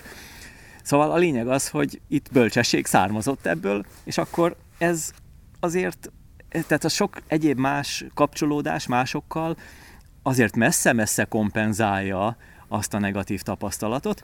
Minden esetre én a magam gyakorlatában, hát úgy az életemben azt vettem észre, hogy hát ez azért tudatos is, és tudatosan élvezett is ez a helyzet, hogy én egy, egy saját magában kerek egész, egy olyan személy vagyok, aki rendben van saját magában, magával. Nem kell nekem ahhoz társaságba mennem, nem kell nekem ahhoz kapcsolatokat építenem, hogy jól érezzem magam. Tehát független vagyok a kapcsolatoktól. Érzelmileg értem ezt, tehát az egymásra utaltság az megvan, velem is, tehát én is függök más emberektől, nem erről beszélek, hanem arról, hogy nincsen társfüggőségem, nincsen, szóval nem, nem unatkozom egyedül, na ezt akartam ezzel mondjuk így leegyszerűsítve kihozni, hogy jól vagyok én egyedül is, sőt, mi több. Na hát ez az, sőt, mi több. Sokkal jobban, mint bárki mással. Tehát, szóval a kreativitás az, amikor így, így alkotok, akár gondolatok, akár valami fizikailag, vagy hát, tehát végső soron bármilyen szinten, ezt, ezt sem kell akkor most nagyon elrészletezni, az sokkal jobban működik, ezt, ezt megfigyeltem az életem során, sokkal jobban működöm akkor, hogyha egyedül vagyok. Tehát, hogyha nem kell nekem másokkal kooperálnom. Tehát ezt, ezt megfigyeltem. És ezzel most nem azt akarom mondani, hogy én vagyok a, a Superman, aki egyedül ő, ő annyira tuti és jó. Hát nem, hát nekem is annyi hiányosságom és, és hibám van, amit nyilván látnom kell, és ezt, ehhez viszonyulnom kell, hogy vagy azt leküzdeni, vagy hát kompenzálni, de inkább az er-, erősségeimre összpontosítani. Tehát azért ez továbbra is megvan. Tehát nem, mondom, nem, nem vagyok én tökéletes, csak azt kellett fölismernem, és ez önismeret kérdése. Tehát a vállalkozásban az élet vitel minden területén az önismeret az egy kulcs kérdés. Tehát látnom kell, hogy én hogy tudok jól működni. Na, szóval ez az, amit a múltkor is már mondtam, de most is akkor hangsúlyozom magam számára, és ezt most neked úgy azért is mondom, mert vizsgáld meg, hogy te hogyan működsz jól. Te, ha te csapatjátékos vagy, mint amennyire én nem, akkor ezt te deklaráld saját magadban, és akkor e, ebbe az irányba indulj el, és nézd meg, hogy hogyan tudsz így működni másokkal. Igen, akkor építs céget, legyél, ha vezető típus vagy, tehát ha vezetői minőségek ott vannak benned, és e felé vágyat is érzel, hogy ez így kifejeződjön, akkor építs egy céget, legyenek alkalmazottaid. Tehát legyél úgy csapatjátékos, hogy még vezető is vagy. Viszont ha nem vagy vezető, akkor legyél csapatjátékos idézőlbetéve csupán, tehát, hogy segítsd a, azt a csapat működést, amiben te egy fontos elem vagy azon a területen, mert te ahhoz a részhez értesz a legjobban, és így működj. Tehát nincs olyan, hogy jó pozíció. Nincs olyan, hogy egyik jobb, mint a másik. Nem. Megfelelő pozíció van. Megfelelő a csapatban, ha valaki támogatja a csapatot, megfelelő az, aki vezeti, és megfelelő az is, aki ettől a csapattól független, vagyis nem kíván benne részt venni. Tehát igen, ezt én szeretném itt még, még inkább hangsúlyozni, hogy én nem fogok nagy céget építeni. Nem, nekem ez nem szükséges. Nem szükséges se az egomnak, se a jól létemnek, se az anyagi jól létemnek, sem a, a, a legperverzebb vágyamnak sem. Nem. Inkább akkor maradok a szabadság oldalán. Itt az erdőben például. Hát ugye mindig ide jövök, amikor csak lehet. Most éppen elég hűvös van, de ilyenkor is itt vagyok jól fölöltöztem. Szóval ez, ez a szabadság, ez nekem sokkal fontosabb, mint mondjuk másnak az, hogy ő tehát ne, legalább olyan fontos, inkább azt mondom, tehát nekem ez azért, nekem ez úgy fontos, mint másnak az, hogy emberek között legyen és együtt működjön másokkal. Tehát ez viszont nem zárja ki azt, hogy én nem tudok együttműködni másokkal, mert egyfajta ilyen projekt szinten, vagy fajt, egyfajta mm, tehát bizonyos ügyekben való részvételben, ahol nem vagyunk úgy egymásra utalva, mint mondjuk egy cégben, vagy egy vállalkozásban, hanem mondjuk egy ügyet képviselünk, és abban a magunk módján visszük előrébb annak az ügynek a megvalósítását, vagy beteljesítését. Most nem is beszélek konkrétumokról, de mindegy, bármi szóba jöhet. Tehát ahol mondjuk úgy, hogy hogy egy, egy, egy, hát tényleg ez a legjobb szó, hogy egy ügy, egy ügy.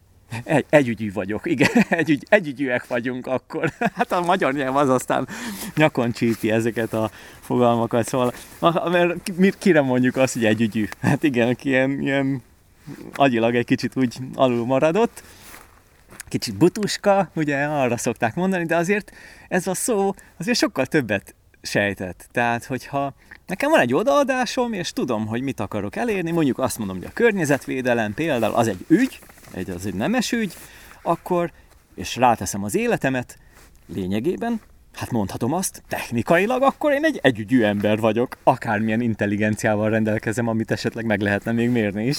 Na mindegy, ez most csak egy ilyen kis kitérő poén volt. Szóval ott tartottunk, hogy ezek, a, ezek az ősi orákulum rendszerek, a Yiching és a kínai asztrológia, de hát a nyugati asztrológia is ide tartozik, hogy ezek mit jósolnak, mit, mit jeleznek előre. Na, azt ezt a jóslást vegyük már ebből ki, mert szerintem ahányszor kimondom azt, hogy jósolni, akkor itt nézőket veszítek, szerintem. Tehát nem jóslásról van szó, hanem de lehet vele jósolni is, de nem az a cél, hanem az, hogy egyfajta előrejelzés legyen. Tehát ez, ez a legjobb szó, előre, mint az időjárás előrejelzés, ahol azért, hát szóval a meteorológia hát, hagy maga után kívánni valót. Ez legalábbis az én tapasztalatom. Úgyhogy ha ebből indulnék ki, akkor most hogyan is lehetne egy évet akár előre jelezni, de hát ez mindenkinek a maga nyitottságán múlik, hogy ezt mennyire alkalmazza. Én minden esetre úgy vagyok vele, hogy én, mint kis porszem ebben a nagy, nagy végtelen, nem tudom, hogy mennyire végtelen, hát minden esetre annak tűnik, egy ilyen hatalmas nagy univerzumban én egy jelentéktelen kis semmi vagyok, és hát azok az erők, amelyeket nagy bölcs mesterek megfigyeltek, és évezredek ókel korábban leírtak, akik igazán kapcsolatban voltak a természettel, az univerzummal, ezek, ezen törvényekkel, hát ha valamit ők így ezzel kapcsolatban így egy ilyen, mondjuk egy ilyen rendszert megalkotván, így előre tudnak jelezni, vagy maga a rendszer tudja a számomra előre jelezni a természet működése által, akkor azt azért be kell látnom, hogy én csak része vagyok. És hát persze része, de mindenféleképpen egy alárendeltje vagyok ennek a természeti működésnek. Tehát valahogy én ezt így érzem és így látom. Tehát éppen ezért a múlt évi együttműködés éve, ami főleg a Yichinget illeti, így előrejelzés szintjén, ez úgy érzem, hogy egy ilyen támogatás volt, tehát működött, tehát megvolt a szándékom, megvolt az odaadásom, a természet működésének ilyen irányú támogatottsága is megvolt. Az egy dolog, hogy én a saját személyes életemben elszenvedtem esetleg kudarcokat, nem, nem csak egyet, nem csak azt az egy szoppacsot, hanem volt azért más is, ami mondjuk ilyen baráti, emberi tényező, abból is tanultam, de voltak nyitott kapcsolatok, új kapcsolatok is, tehát új, új, új kapcsolatok, meg régieknek a felelevenítése és megerősödés, megerősítése meglévő jóknak, ami, amik, amik eleve jók. Tehát ez egy, egy nagyon fontos dolog, hogy ami eleve, eleve jó, azt tartsuk meg és erősítsük. Szóval ez akkor a következő évre mit is jelent? Mit hoz ez az év, ami ugye már január 24-én új hold napján, mert mindig a holdállásához igazodik, ez a következő holdúj év. Tehát ez mit hoz? Ez tulajdonképpen a fém patkány éve. Minden egyes év egy bizonyos elemi energiát is képvisel, öt elemről van szó, és ezek közül egyik a fém, amely amiről akkor most nem beszéltek, ezt nem, nem úgy kell venni, mint egy rozsdás fémdarabot, vagy vasat, hanem hát például a kínai asztrológia az arany, az arany patkány évének nevezi, tehát igazából az arany is fém, és azért az már sokkal többet sejtett, és jobban is hangzik, úgyhogy én ahhoz igazodnék akkor, mert az már a bőség évéről beszél, és ez akkor lesz igaz, és itt összekapcsolódik, csak azért nézek, mert ott látom, hogy egy szarvaspipi éppen sétál a hegynek a túloldalán.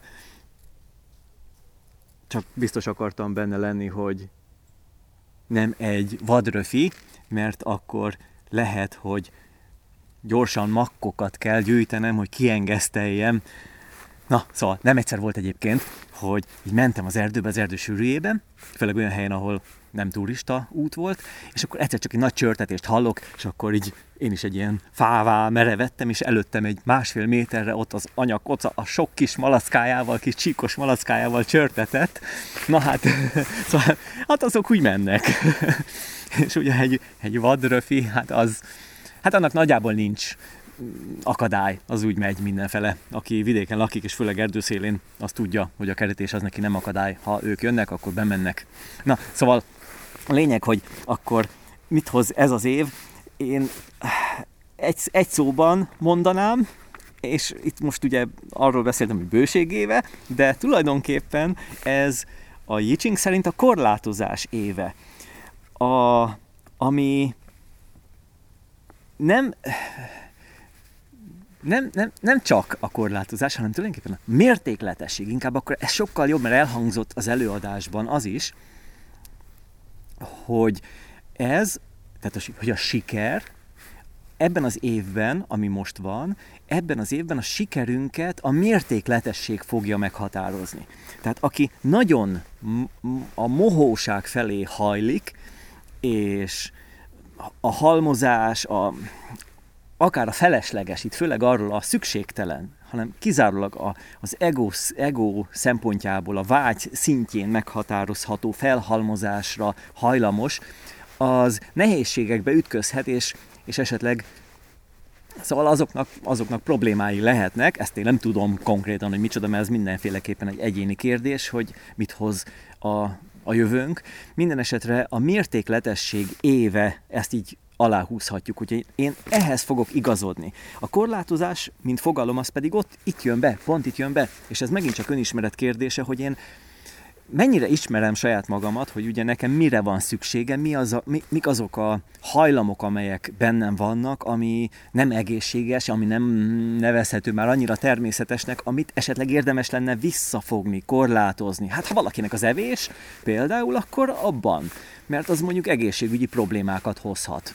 Ha mondjuk például a testsúlyt nézzük, hát nekem ilyen problémám nincs, ehetek amennyit akarok, én egy, grammot se nem hízok, se nem fogyok, hát ez az én tapasztalatom, ezzel én egészségesen el vagyok, szóval nekem ez így teljesen jó.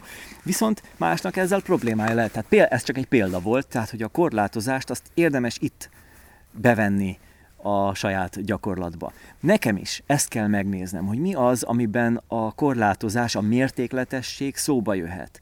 Tehát főleg, ha itt most vállalkozási évértékelésről és most már jövőbenézésről van szó, akkor ez egy kérdés számomra, hogy a mértékletesség az hogy nyilvánulhat meg.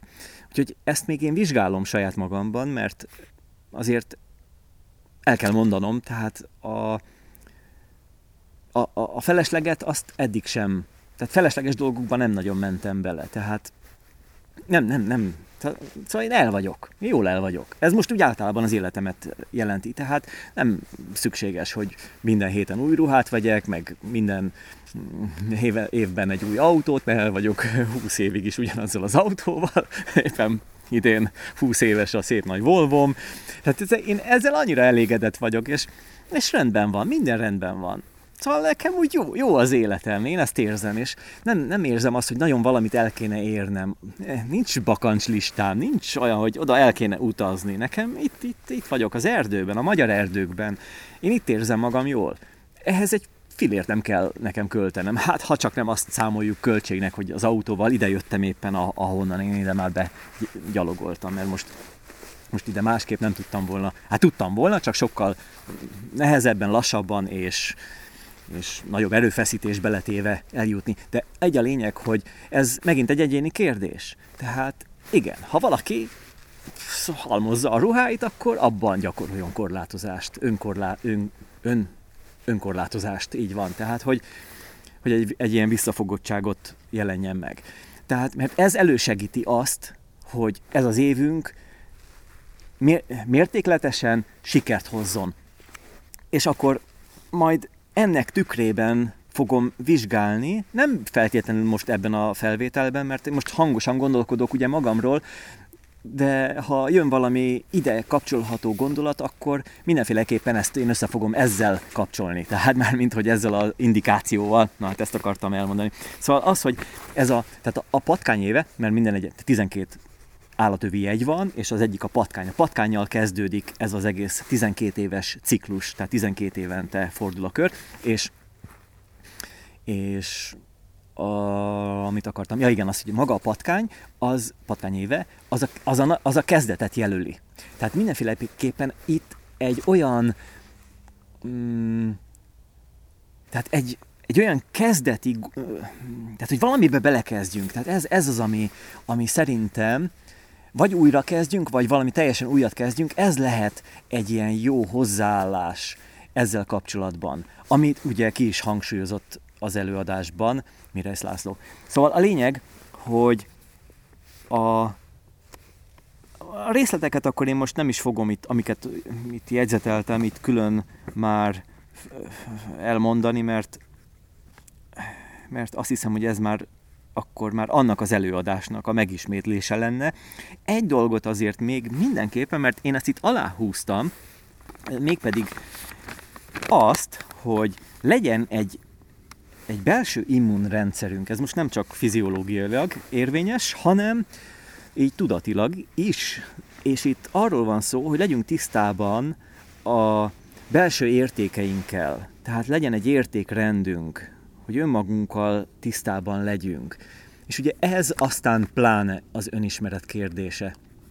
Úgy érzem, hogy az, az, az a lendület, amit elkezdtem azokkal a felvételekkel tavaly, amiben az önismeret, önbecsülés, stb. Tehát ugye ezek mind-mind összekapcsolódnak, pláne az önbizalom.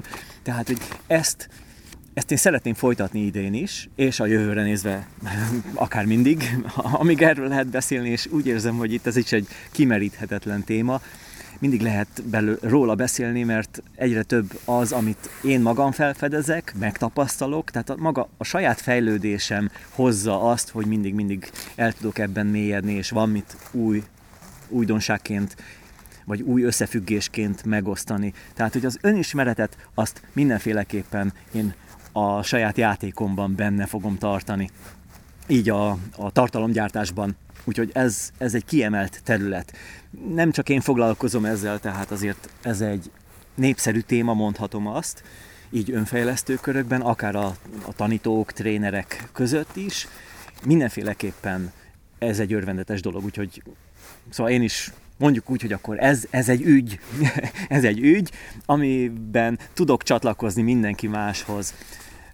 És ez, szóval az, hogy nagyon jó megnézni több oldalról is egy adott témát is. Tehát nem én vagyok ennek a kizárólagos képviselője, tehát ha te szeretnél ebben fejlődni és mélyülni az önismeretben, akkor nézz, nézz utána, mert vannak jó előadások, vannak jó videók így akár a Youtube-on, vagy konkrétan tanfolyamok, tréningek, amelyek az önismeretről szólnak. Tehát nem tudhatod azt, hogy kinél és mikor fog valami bekattanni.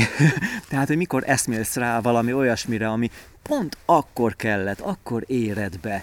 Tehát lehet, hogy tőlem hallasz valami, ami, amit, amit így, ami így rávezet téged arra, hogy egy kicsit elmélyedjél, de másnál lesz az, ahol megjön a nagy megértés.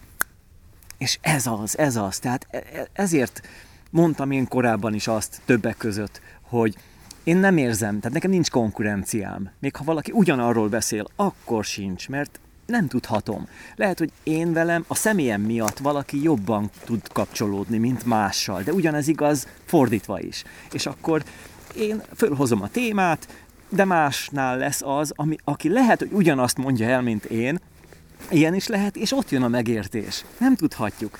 Tehát magában az ügyben én abszolút kapcsolódom mindenkihez, aki erről az adott témáról beszél, és ez csak egy adott téma. Szóval, tehát itt, itt van az, amikor tehát azt látod, hogy sokan foglalkoznak azzal, amivel te, és akkor esetleg mondjuk megjelenik benned az irítség, hogy hú, annak nagyobb sikere van, ott jobban megy a, az üzlet, és akkor hát mit rontottál el?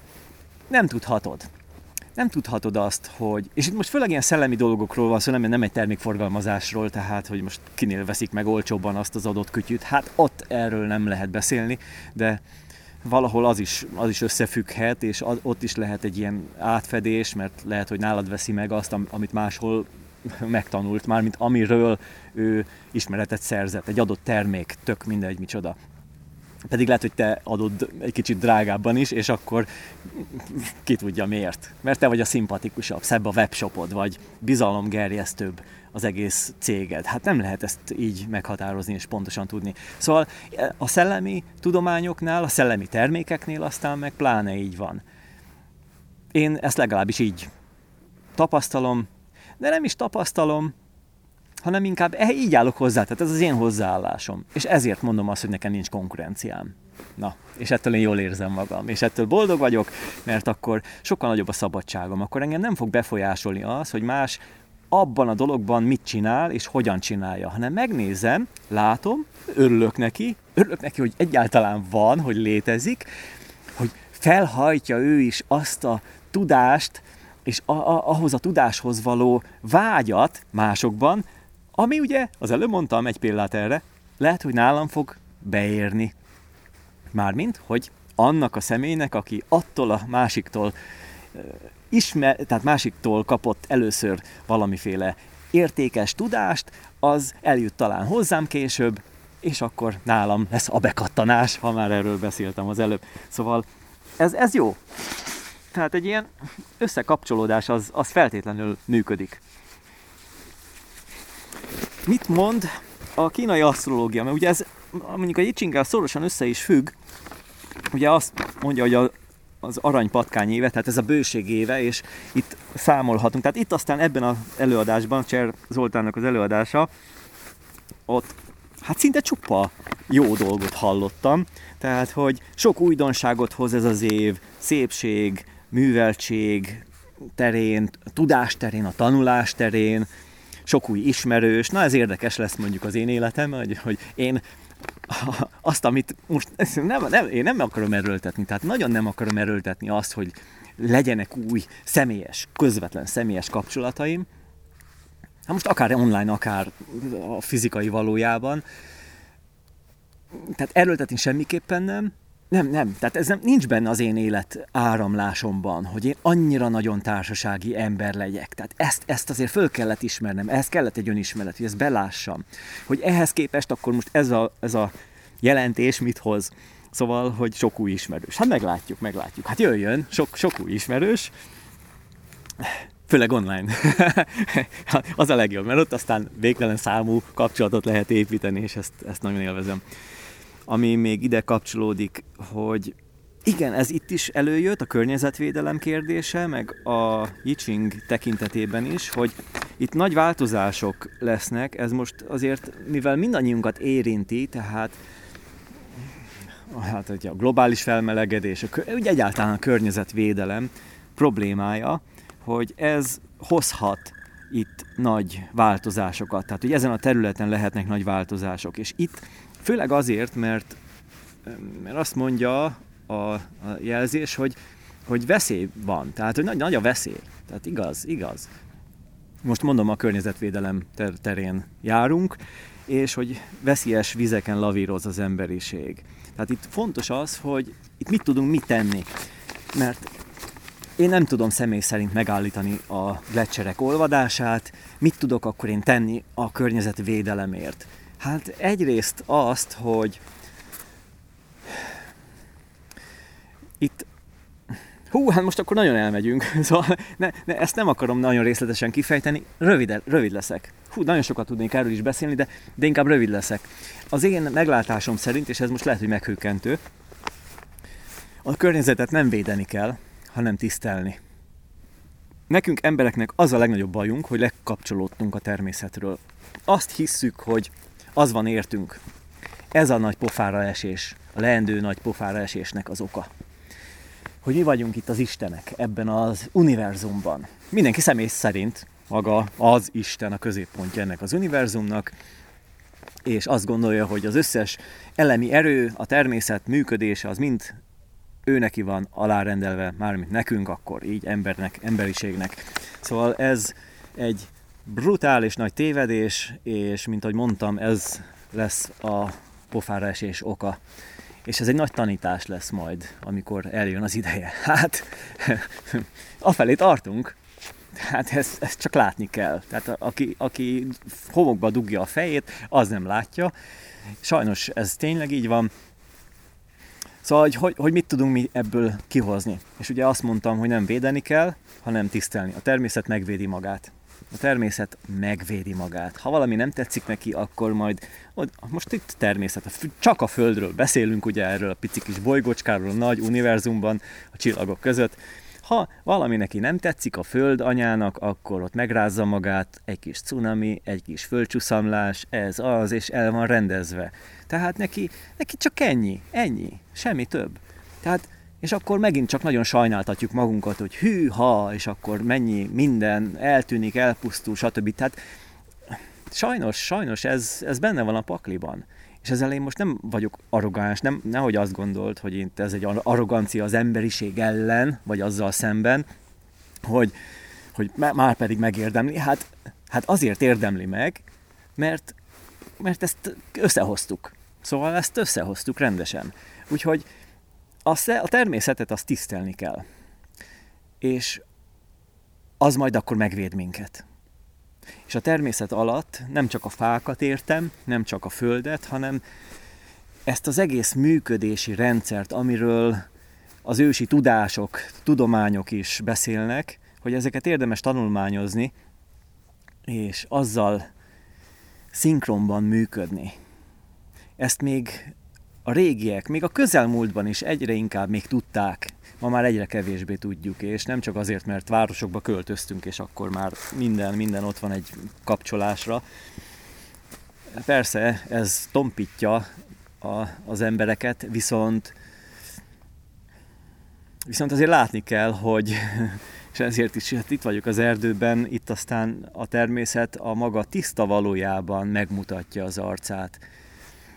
És azt érzem, hogy nem én vagyok itt a főnök, hanem én itt csak egy vendég vagyok, én csak része vagyok ennek, és az én sikerem, úgy unblock az életemben, az én sikerem, az attól függ, hogy én ezt a természeti, tehát magát a természetet, a természet erejét mennyire tisztelem, ami azt jelenti, hogy mennyire működök együtt vele.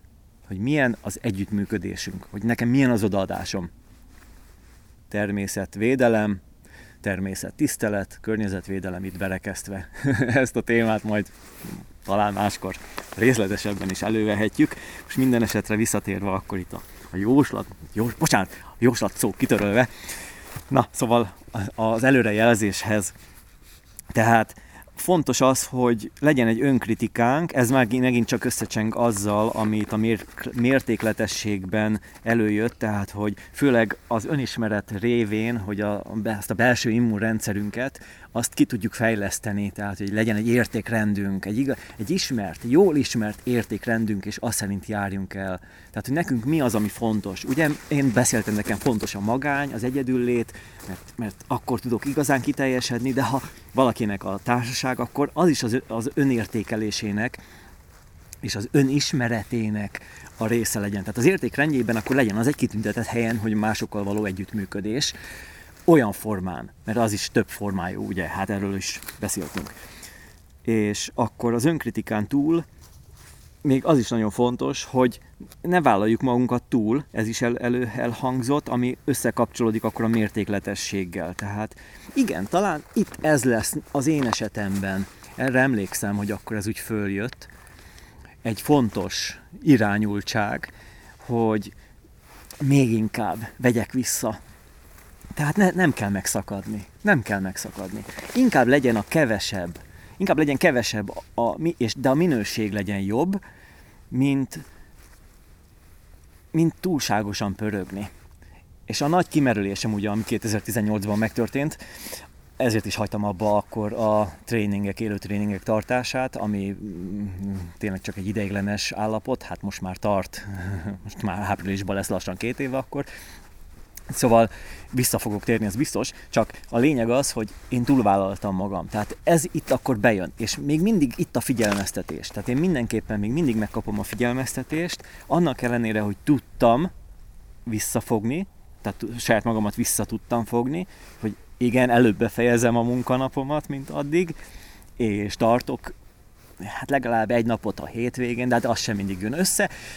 Igen, oké, okay, de nem is tudom azért teljesen a, a magánéletemet a, a vállalkozói életemtől elválasztani, mert azért ez nem úgy működik, hogy akkor most lejár a munkaidő, ezt kicsengetnek, és én elfelejtek mindent, hanem akkor azért csak tovább megy a gondolat, hogy hogyan, mint, hétvégén is egy pihenés közben, és akkor hú, elővenni a jegyzeteket, hogy a tervet tovább finomítani, stb. Szóval ez, ez továbbra is megvan, nem is akarom én ezt elhagyni, hanem, hanem még mindig lehet finomítani, mint ahogyan például csináltam azt a videót, ami a reggeli rutinom, az új reggeli rutinom címmel kikerült, amiben tehát át tudtam kombinálni a reggelen, reggeleimet. Tehát ez egy nagyon ügyes húzás volt a részemről, az én életemre nézve, mert akkor sokkal hatékonyabbá váltam. Tehát tehát a, a munkában konkrétan. Tehát az, hogy már reggel, már reggeli előtt már csinálok egy videót, és akkor az egész napomat az már földobja, és akkor sokkal hatékonyabb, és a nap végére pedig eredményesebb tudok lenni.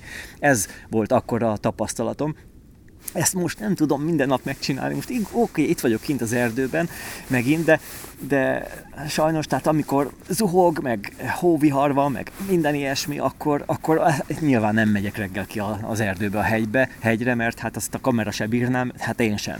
Szóval akkor maradok otthon, jó, hát ott se rossz, minden esetre itt észnél kell lennem, mert például amikor otthon maradtam, akkor már nem vettem magamon ugyanezt. Tehát akkor már egy kicsit úgy el, behúzott a régi ütem, és akkor nem, nem ez volt a, a gyakorlat. Na, tehát akkor ezt azért itt észnél kell lennem, tehát tudatosnak kell lennem, hogy megtartsam ezt a lendületet, hogy, és konvertáljam valahogy át, alakítsam át az otthoni rutinomat, ami esetleg megszokott, és Szóval azért itt vannak még kihívások az életemben, ezt ezért be kell vallanom, ez, ez, ez életvitel is, meg hát a vállalkozás is, mi, ez egybe van. Tehát erről beszélek, amikor te vagy maga a termék, mint mondjuk egy, egy szabadúszó, vagy, vagy egy konkrét, egy személy, aki, aki mondjuk, mint én az én esetemben itt produkálja magát, és csinál, ő maga a termék, így röviden fogalmazva, akkor azért ezt nehéz úgy szétválasztani, hogy,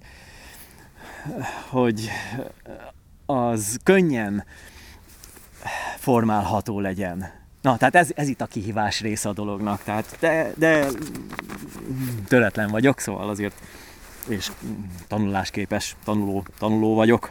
Na, tehát mi az, ami még itt följött, ami... Igen, hát, ja, ez a következő, ezt, most erről beszéltem, de ez van ide fölírt, tehát hogy a megszokottságok megkérdőjelezése, szóval hogy a saját rutinjaink, mert azon nem kell gondolkodni, tehát a szokásokat, a rutinokat, a, a, tehát az azért jó, mert azon nem gondolkodunk, azt csak csináljuk. És azok úgy jó, hogy ha jók, akkor jó, akkor tartsuk meg, és az nem viszel szellemi energiát, hogy azon nagyon kelljen gondolkodni, mármint a maga az, hogy azt csinálod, meg hogy az följöjjön a tudatban, hogy na ennek most eljött az ideje, vagy mi, mi után következik, de ha, ha destruktív, hosszú távon pláne, akkor azért mindenféleképpen meg kell kérdőjelezni. Na, hát ez nálam akkor egy ilyen életviteli kérdés főleg. Hmm, nyitottság mások megértése felé, amit kapunk, azt osszuk meg másokkal. Ez is elhangzott, ez, ez nagyon fontos, ez nekem mindig egy vezérelven volt. Az egyik legnagyobb motiváló tudati elem, vagyis aminek a tudata, az nem más, mint hogy innen egy, egy idő, valamikor lelécelünk. Szóval abba hagyjuk a földi életünket, és nem mindegy, hogy addig mit csinálunk, és mi lesz. Minden esetre ez egy nagy motiváló erő, mert akkor az időnek a jobb kihasználására sarkal. Szóval ezen belül pedig azt, ez azt jelenti konkrétan, tehát ez azt a minőséget hívja meg, hogy ne csináljak hülyeséget, hanem amit csinálok, az legyen jó, nem csak, ne csak magamnak, hanem másoknak is. És amit én magam meg tudtam szerezni, nyilván itt most nem csak az anyagiakról van szó, hanem mondjuk én úgy tartom, hogy elsősorban ez így szellemi szinten, tehát az a tapasztalat, amit én föl tudtam halmozni, és tudás, azt én adjam vissza, akitől kaptam. Emberektől kaptam, emberekkel kapcsolatban tapasztaltam meg, még akkor is, hogyha közvetve, akkor is emberekről van szó, hogyha csak saját magamban alkotom meg azt a tudást, vagy azt a felismerést, amire rájövök, akkor is az valahol visszavezethető másokra, másokig, másokhoz. És ez mit jelent? Ez azt jelenti, hogy nekik kell visszaadnom. Úgyhogy én ez, ezért csinálom. Tehát nekem ez a legfőbb mozgatóerő, hogy adjam vissza. Igen és e, ezen belül pedig az a nagy motiváció, hogy ez nem tart örökké, és amíg lehet, akkor addig csináljam. Na, úgyhogy akkor én itt ezzel az optimista hozzáállással bezárom a, az előrejelzéseket, így az ősi bölcseletek által. A nyugati asztrológiáról nem beszéltem, ott nem is írtam föl túl sok mindent, az tulajdonképpen csak helyben hagyta ezen előbbieket. Tehát, hogy kapcsolatban van vele, és azt egy másik nézőpontból lehet megvizsgálni, és tulajdonképpen igazolni. Mondjuk az is igaz, hogy az asztrológusok azok néha mondanak ellen egymással, egymáshoz viszonyítva ilyen ellentétes dolgokat, úgyhogy ezt is azért fenntartással kell fogadni. Hát, én, én úgy gondolom, hogy ez, ez, is, ez is egy ilyen önvizsgálat. önvizsgálat. Mi, mi az, amit én beengedek? Úgyhogy te is így néz a jövőbe. Na, hát a tartalmi források. Ugye itt az előző felvonásban megvizsgáltam, hogy mire jutottam mostanáig, és akkor hova tovább a jövőben, tehát ebben az évben, hogy mi az. Ezt én szeretném neked elmondani, de ez már a harmadik felvonásnak a témája. Most azért vagyok ilyen lelkes, hogy csinálok egy harmadik felvonást is, és az én része lesz ennek a megavlognak, mert a hegy mögött, ennek a hegynek a... Szóval most a hegy mögött lement a nap. Vagyis hát ő még ott van, mert látom a másik hegyet gyönyörűen megvilágítja.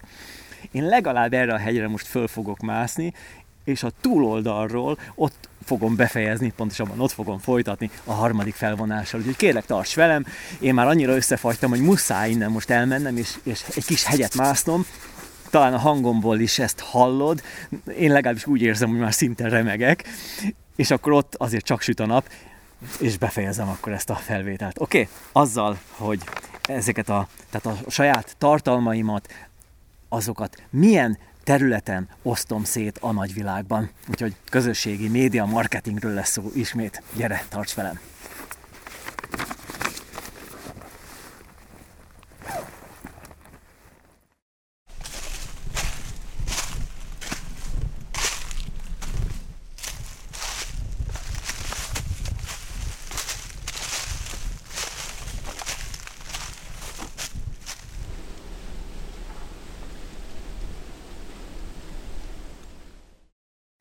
Tisztelt tölgyeim és nyulaim, itt vagyok fönt a hegytetőn. Ez már a finálé, a harmadik felvonás. Nos, a nap fönt van még ugyan, de már nem sokáig, és innen az erdőből, mivel most nagyon bent vagyok a sűrűjében, sokkal jobban, mint tegnap, ezért biztonságosan ki kell jutnom, tehát ez egy megfelelő körülmény arra, hogy befejezzem ezt a felvételt egy velős összefoglalással, ami már a jövőben nézésnek a legpraktikusabb módja lesz, Hát az a helyzet, hogy itt miről is másról beszélhetnék, hanem a tartalmaim elosztásáról, ami ugye főleg a közösségi médiát jelenti, hiszen az internet egyenlő szocmédia, a közösségi média, mert ott éljük az életünket, ilyen egyszerű. Onnan szerezzük az információt zömében, és az ismerőseink tehát az ismerőseinkről az információt mindenféleképpen, de egyéb híreket is, és nagyon sokat tudunk belőle tanulni. Nos, én egy szinergiát látok. Tehát ez azt jelenti, hogy a különböző csatornák, tehát több csatorna, amin én működöm, azokat úgy hozzam össze egy körbe, hogy egymást erősítsék. Tehát ne egymás konkurenciái legyenek, hanem egymást erősítsék. És itt főleg ez értendő a formai és a tartalmi tényezőkre. Tehát a formai alatt azt értem, hogy ki hogyan fogyasztja, hogyan szereti fogyasztani az információt, ugye videón, hangfelvételben, írásban. Nagyjából ez a három, az én esetemben mindenféleképpen ez a három, ami így szóba jöhet. Ha mondjuk valaki fotós például, hogy nyilvánvaló, hogy a, hát nem a videó lesz a, a, a tényező, legfeljebb beszélhetne videón a dolgairól, hogy miket szokott fotózni, de ott a főműsor nyilván a kép. Az például egy Instagramra a legtökéletesebb. Ugye az Insta alapvetően egy fotó megosztó, vagy fotós, fotó, fotó alapú közösségi médiaként indult. Szerintem ezen a területen továbbra is ez így igaz. Ez most csak egy példa volt. Minden esetre az én részemről ugye az a mondjuk úgy, hogy szellemi tartalom, mint termék, az erőteljes az írásos részen. Úgy értem, hogy ott fontos, hogy megjelenjek és erősítsek. Erről beszéltem, hogy nekem az egy, egy, egy fontos terület, ahol szeretnék fejlődni. Úgyhogy ez nekem egy, egy, egy kifejezetten egy ilyen nagy irányultság erre az évre, hogy jobb legyek írásban. Nem jobb, hanem gördülékenyebb, könnyedebb, vagyis, hogy a tartalmat gyorsabban tudjam előállítani. Nem akarom én ezt kiadni másoknak, mert az már nem én lennék. Tehát vannak profi szövegírók, vagy akár szellemírók, hogyha egy könyv megírásáról is szó lehet, de én úgy érzem, hogy az már nem én lennék. Úgyhogy ez egy, tehát ez további kérdéseket is föltesz számomra, hogy a kiszervezettség az milyen mértékű legyen.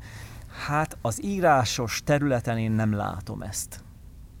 Tehát ott fontos, hogy én megmaradjak. Az egy dolog, hogy egy anyagot, főleg majd egy könyvet, azt nyilván egy profi, a, aki át tudja nézni, tehát egy, egy korrektúra szintjén, az fontos, hogy ott az már együttműködésként működjön.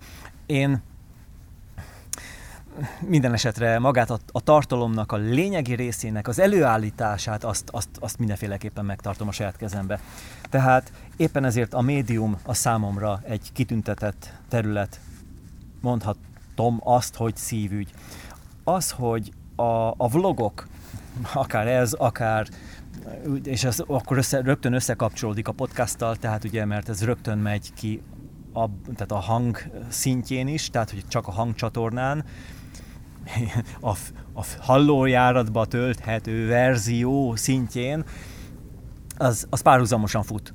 Az továbbra is így lesz, viszont már egy következő lépésnél én azt el tudom képzelni, hogy majd a, a következő évértékelésnél már arról fogok beszélni, tehát jövőre, hogy abban az évben már eredeti natív tartalomként jelenjen meg a podcast nálam. Tehát, hogy ne csak csupán egy videónak a hangsávja. Itt azért vannak kérdőjelek még, amiket tisztázni kell, hogy egyáltalán ez szükséges-e, fontos-e, mert hogyha már úgyis összejövök mondjuk valakivel beszélgetni, és ugye ez itt egy külön terület, ami, ami nekem egy nagy kérdőjel, hogy a podcast azért, a sikeres podcastok azok azok ilyen sokszor ilyen beszélgetések. Tehát, hogy többen ülnek össze, minimum ketten, és van egy téma, és azt jól megvitatják mert ez működik. Tehát ezt szeretik az emberek, amikor vannak nézőpontok, azok ütköznek, viták vannak, hát nyilvánvaló egymagamban ezt a vitát nem tudom lefolytatni. Tehát ott nem ütközik a nézőpont, ott legfeljebb nézőpontokat meg tudok idézni és ütköztetni. Na oké, okay, ez még játszik. Minden esetre azért ez egy elgondolkodható része a dolognak, hogy, hogy mennyire erősítsek így vendégek szintjén tehát feltétlenül benne van a jövőképemben, tehát a gyakorlat tervében, hogy ez milyen szintű megvalósítást hoz majd a jövőben, akkor az a jövő, tehát a jövőnek a zenéje. Szóval ez, ez, tehát most ott tartottam, hogy végül is a videó és a podcast, ezek a maguk területén továbbra is így fognak működni, ahogyan eddig egyenlőre biztosan. és ugye ez a YouTube, és hát a podcastot azt nem lehet egy adott platformra húzni, mert lényegében az beszélhetnénk akár az Apple Podcasts-ról, vagy a Spotify-ról, és a végtelen számú podcast alkalmazásról, amit mindenki a saját alkalmazás boltjából letölthet. Szóval látod rajtam, ha látod, hanem csak hallgatsz, hogy már van egy másik sapkám. Hát ez a vastag sapkám, ez itt volt benne a táskámban, ezt föl kellett vennem, mert Hát elfelejtettem, hogy ez is itt van nálam. Tehát ide baseball sapka már kevés. Én szerintem olyan nulla fok körül járhat a hőmérséklet. Szóval fázom, az az igazság, pedig nagyon föl vagyok költözve. Megszámoltam, 8 réteg van itt felül, alul pedig kettőt, jó kis termó harisnya, meg, meg ez a gatya. Na, szóval azért még bírom, de már érzem azért a hangomon, hogy, hogy hideg van, úgyhogy ez is egy sürgető tényező, nem csak a naplemente. Tehát a, ezek, ezek a fő csatornák. Tehát, hogy te is lásd, és lásd a saját helyzetedet, hogy neked ez hogy működhet, hogyan tudnád te ezt kialakítani. Tehát podcast, videó, ami a YouTube, és médium, ami az írásos játéktér. Ez a három fő terület, amik, amelyek önmagában mondhatni, ezek is tulajdonképpen ilyen szocmédiás kategóriát képviselnek, és a podcastnál akadtam meg egy kicsit, hogy az feltétlenül igen-e vagy sem. De igen, mert ugye vannak külön alkalmazások, például a Castbox, amelyben ott lehet kommentet fűzni minden egyes műsor után, tehát egy, egy adott műsorhoz. Föl lehet iratkozni, tehát minden egyes alkalmazásban föl tudsz iratkozni az adott műsorra, az adott csatornára, tehát lényegében ott is lehet ilyen közösségi életet élni, mert lehet lájkolni valamelyikben, valamelyiknél meg hozzászólni. Tehát, hogy tulajdonképpen azért ott is ez, ez megnyilvánul, és én úgy érzem, hogy ezen a területen erősödni fog még ez, hogy, hogy ő, hát mert, mert a közösségi élet az valahol mindig előkerül, mindig egy számottevő tényező. Úgyhogy ez csak úgy kiegészítésképpen. Na és akkor ezeknek a további terjesztése, tehát ne, nem csak az adott platformon terjedj, ne, ne csak az adott platformon terjedjen, hanem kilépjen más területre is, ugye akkor itt rögtön bejátszik az Instagram, a Facebook, főleg a Facebook, mert azért az, a megosztásoknak az a fő színhelye, hiszen ott mindent meg lehet osztani, és azért hogy normális körülmények között zajlik ez. Mondjuk úgy, hogy az megteremtette, tehát a Facebook az megteremtette a közösségi életet az interneten. És ezért eddig a Facebookot én a megosztások helyének tartottam. Aztán most már ezt hibának látom, hogy kizárólag így tekintsek a Facebookra. A következő lépésben, és ez már elkezdődött, én a személyesebb jellegű, de a vállalkozásommal összefüggő blog platformjának tekintem. Tehát, hogy ott írok olyan gondolatokat, olyan főleg sztorikat, ilyen mikrosztorikat, amelyek éppen történtek. Például jöttem föl a hegyre, nem most, hanem még mielőtt elkezdtem a második felvonást, akkor megálltam egy kicsit pihenni, és akkor ittam, és akkor eszembe jutott valami, és akkor ezt egy, csináltam egy panoráma felvételt, és írtam hozzá egy kis szösszenetet, és ezt már posztoltam is. Most nem tudom, milyen reakciók vannak, hiszen most nem néztem, de a lényeg, hogy az nem egy kikattintást kell, hogy magával húzzon, szóval már kezd az agyam is úgy látszik befagyni, szóval nem az a célja annak a posztnak, hogy kikattintson az olvasója valahova, tehát még csak olyan szinten sem, hogy mondjuk e- erre a YouTube videóra például, hanem egy, egy önálló, azt is mondhatom öncélú, teljes értékű anyag, anyag, egy poszt, ami egy olyan tartalom, amit ott lehet fogyasztani, lehet neki örülni, lehet visszajelzést adni, kommentelni, és pont, és ennyi, és beteljesítette a célját. És ezt látom a Facebook jövőbeni, de már elkezdett Facebook kommunikációmnál, nyilván most oldalról beszélek, tehát a hivatalos, hivatásos Manherz József oldalról, hogy ez lesz ott a főműsor. A, én mondhatom azt is, hogy az ilyen, ilyen mikrosztorik posztolása és ilyen szintű blogolás. Hm? Mit szólsz? Tehát ez lesz ott a fő irány. Plusz a megosztás megmarad. Tehát ha jön egy új videó, természetesen megosztom. Ha jön egy új podcast, megosztom. Jön egy új írás, hát megosztom. nagyon szeretik. És nincs Facebook Zero. A hülyéknek van Facebook Zero, akik nem értenek a Facebookhoz. És én ezt a saját tapasztalatomból, tehát a saját statisztikámból látom, tehát amikor egy médium cikket megosztok, azt szereti a Facebook, nem tiltja, nem konkurenciája. A YouTube videókat már annyira nem szereti a megosztás terén, mármint a, a, az elérés terén, tehát nem kapok akkor elérést, de még a követőtáboromhoz képest az a 6500, vagy valahogy ilyen létszám van, a, ahhoz képest azért mondjuk egy YouTube videót megosztok, olyan az elérésem olyan 1500-2500 között mozog a saját követőtáboromból. Na most ez ilyen állleesős számám, tehát hogyha ezt én százalékban kifejezem, akkor ez, hát ez nem az éró. Na, működik, működik. Van amelyik tartalom, mert azért az csak kikattintásos. Szóval azért kihúzom onnan, mert nem játsza le a Facebookon belül a YouTube videót, ki kell, hogy kattanjon onnan, és aki még arra reagál, tehát komment, vagy like, vagy bármi, akkor az, az egy plusz dolog, mert az visszajön a YouTube-ról, és ő ott, tehát az egy nagyon erős elkötelezettség. De éppen ezért nem lehet számítani túl nagy mm, ilyen, ilyen elkötelezettségre, vagyis ilyen, ilyen reakcióra a Facebookon, mondjuk egy külső megosztott linkről, tehát mondjuk egy YouTube vagy egy médium cikkről, de médium passzus, az, az nagyon, az nagyon. Tehát amikor korábban megosztottam ezeket a cikkeimet, írásaimat, akkor nagyon sok reakciót kaptam, átlagon felüli mértékű reakciót, ami nem volt várt számomra, tehát nem vártam, hogy ilyen mértékű lesz a reakció. És ennek nagyon örülök. A médium aztán meg pláne nem konkurenciája a Facebooknak, tehát jobban engedi. Tehát ott volt, hogy 50-60 százalékos volt az elérésem a saját követőtáboromhoz. Miért nem? Tehát ilyen 3000 3000, 3500, tehát valahol itt, itt, itt mozgott egy-egy ilyen cikknek a megosztása. Döbbenetesen jó. Ingyen, organikus elérésként. Ha, és akkor még nem beszéltem reklámról, meg hirdetésekről. Az egy külön sztori lesz majd, arról én most nem beszélek. Tehát akkor nagyjából így meghatároztam a Facebookot. Ez rendben van? Nekem nagyon tetszik ez az ötlet, mert ez ad egy új értelmet a Facebook használatának, és egy új elkötelezettséget tudok kiépíteni, egy erősebb elkötelezettséget az ottani kapcsolataimmal. Nagyon boldog vagyok, hogy ezt így meg tudtam határozni, és ez, ez szinkronban van a többivel. Tehát az, az nem egy médiumra való cikk, hanem egy, egy ilyen mikrosztori. Hm? Ugye ez így jó, jó hangzik.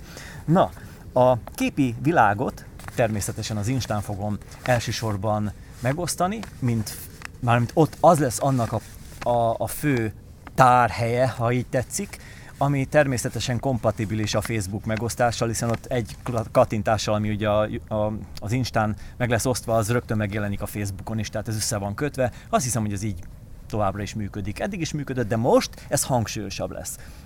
Tehát az Instán sem fogom arra biztatni, hogy link a bióban kattints ki, meg fogok osztani dolgot, és nagyon szuper, hogy az Insta Story-ban például a Spotify linket meg tudom osztani. Én, akinek csak mit tudom én, még nincs 500 követőm a, a, az Instán. Tehát, hogy én nem is tudom, hogy ilyen, ezek szerződés kötöttek egymással, tehát a Spotify, tehát hogy az Insta egyáltalán megengedi, hogy a sztoriában. És az tök jó, egy kis kreatív dolgot lehet csinálni, ami ugye megjelenik 5 másodpercig, és akkor kattints, át tudsz kattintani a Spotify-ra, és jönnek az átkattintások.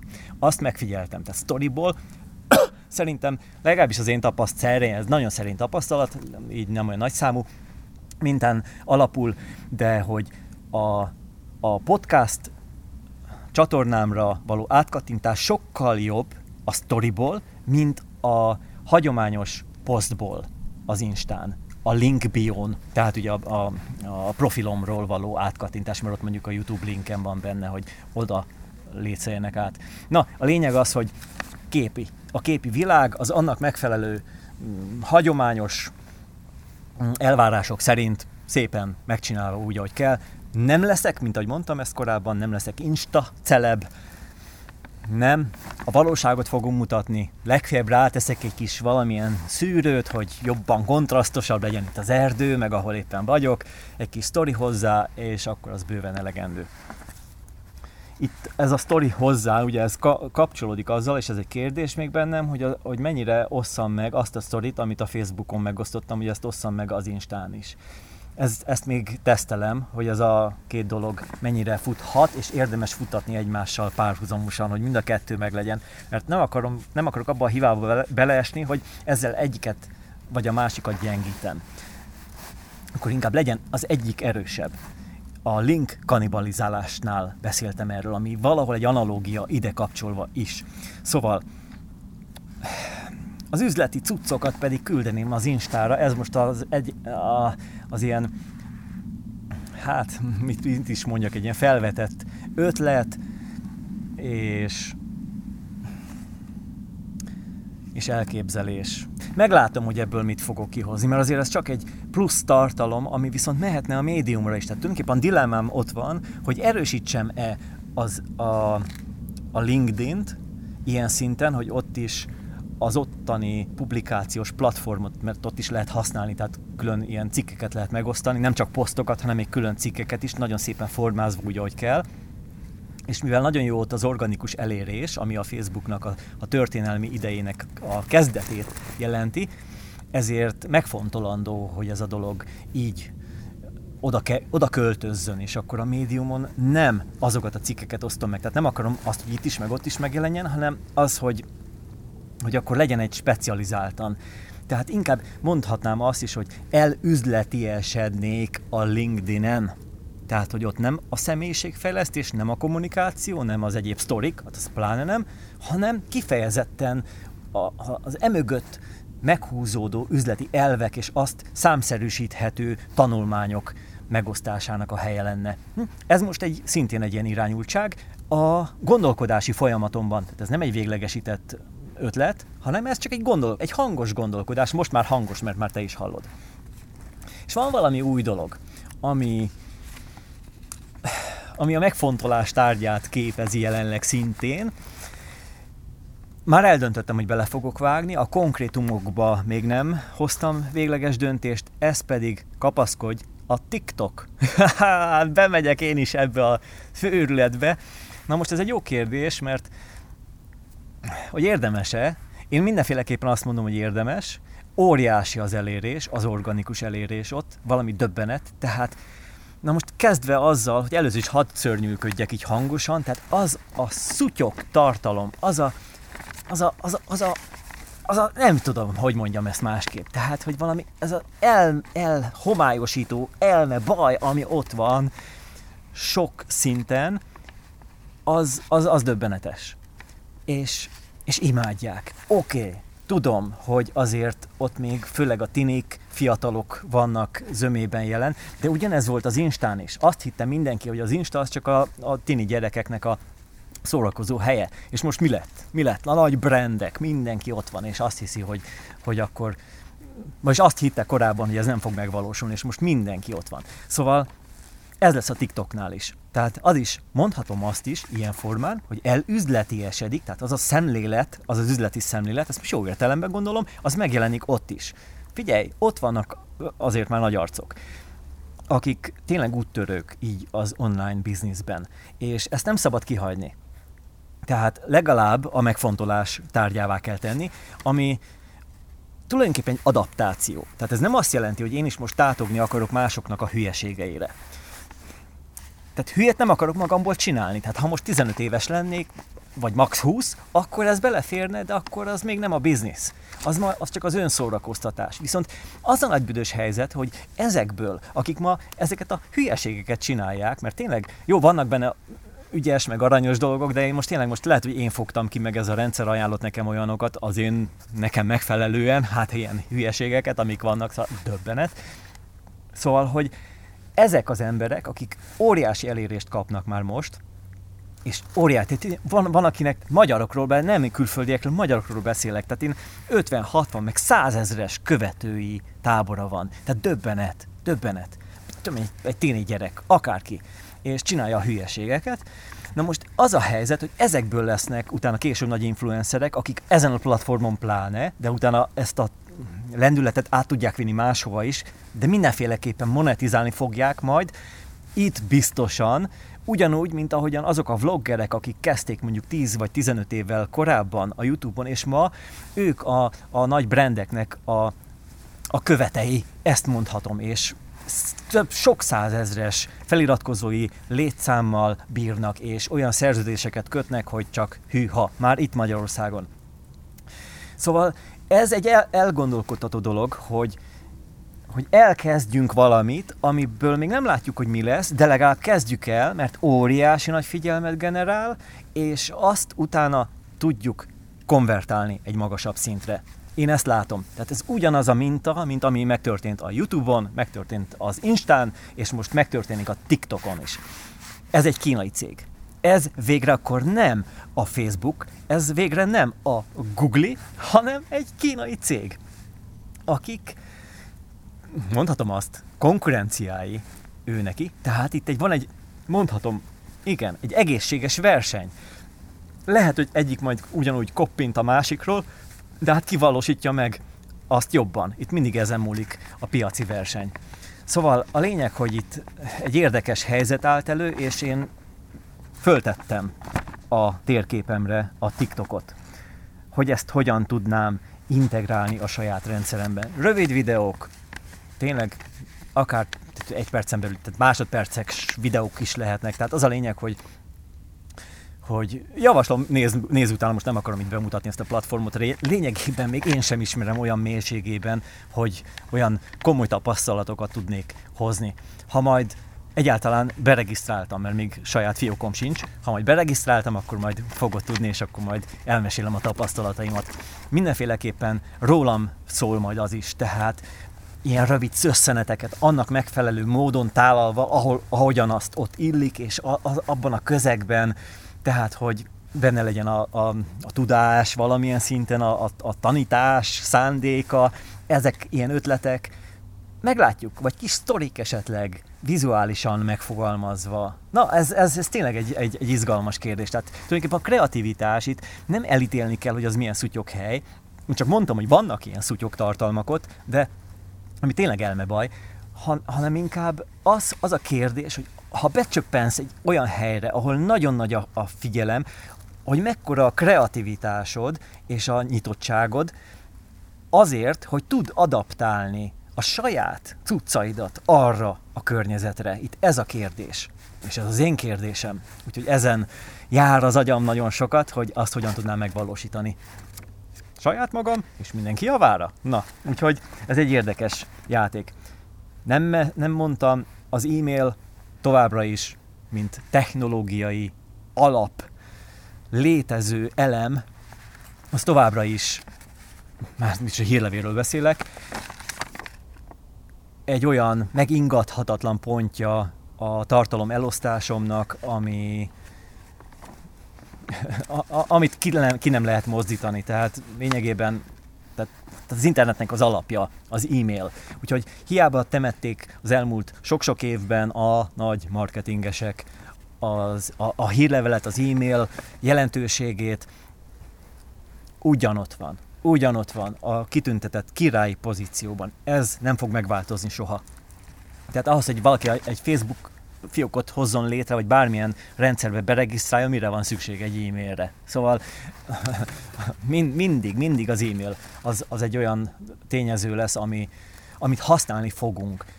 Hogy jól használjuk-e, vagy rosszul, az már mindenkinek az egyéni szociális problémája. Na lényeg az, hogy hogy a hírleveleknek az alakulása, a hírlevele, az én hírlevelezésemnek a fejlődése az szintén egy, egy, egy állandóan napirenden lévő dolog. Én most főleg benne vagyok a, a tartalom megosztás szintjén abban, hogy ott, ott ami velem kapcsolatban zajlik mindenhol, abból tudok szemezgetni és összefoglalókat csinálni, videókat megosztom, stb. stb. Tehát azért ez folyamatosan zajlik, emellett van egy szegmentáció, ami folyamatos, tehát hogy tényleg célzott legyen az üzenet, és a tisztítás az meg állandó. Természetesen vannak új csatlakozók, és mármint akik bekerülnek az adatbázisba, és a tisztulás az, amire én nagy figyelmet szentelek, tehát hogy ne menjen ki fölöslegesen olyannak, aki már nem akar és az azt jelenti, tehát aki már nem olvassa meg, tudom én, tehát azért a tisztítás, ez már technikai, technikai kérdés, tehát hogy, hogy legyen jó, egy magyarán szóval röviden, egy jól karban tartott címlista. Ez az alap, az az enyém, azt nem viszi el senki, megszűnhetnek platformok, különböző ilyen közösségi média elemek, ez akkor is a kezemben marad, és amíg lesz internet, lesz e-mail is, és azt fogom tudni küldeni. Na, szóval ez egy nagy nyugalom és biztonság.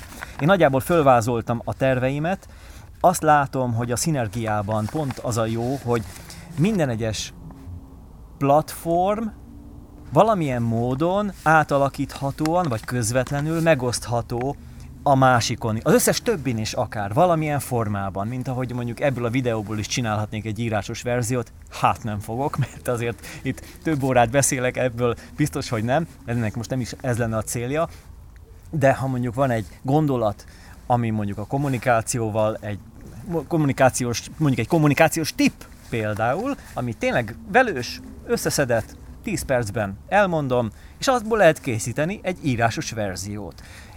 Tehát akkor az már rögtön ott így működik. Szóval ez, ezt hívom én szinergiának, amikor különböző területek egymást támogatva, egymást erősítve lépnek egy sokkal magasabb szintre, mint ahova tudnának lépni önmagukban.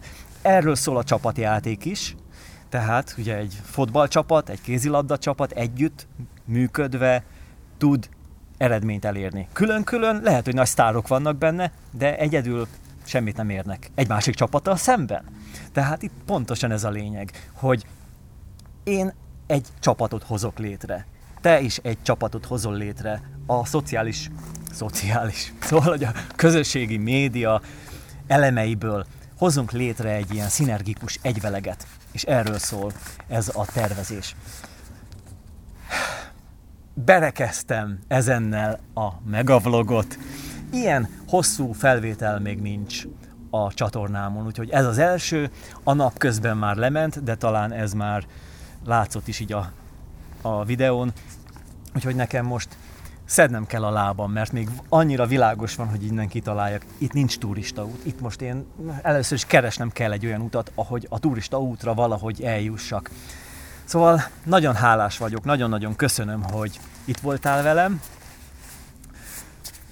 Hát gratulálok hozzá, nagy kitartás. Ha ha több részletbe hallgattad meg, mint ahogyan több részletből is állt, tehát három felvonásból ez a műsor, akkor az is teljesen rendben van, hiszen úgy érzem, hogy ha, ha gondol, el is gondolkodtál maga, azokon a dolgokon, ami téged illet, ebből, amiről én beszéltem, tehát ezekről a témákról elgondolkodtál, akkor, akkor ezt meg is kellett, hogy állítsd.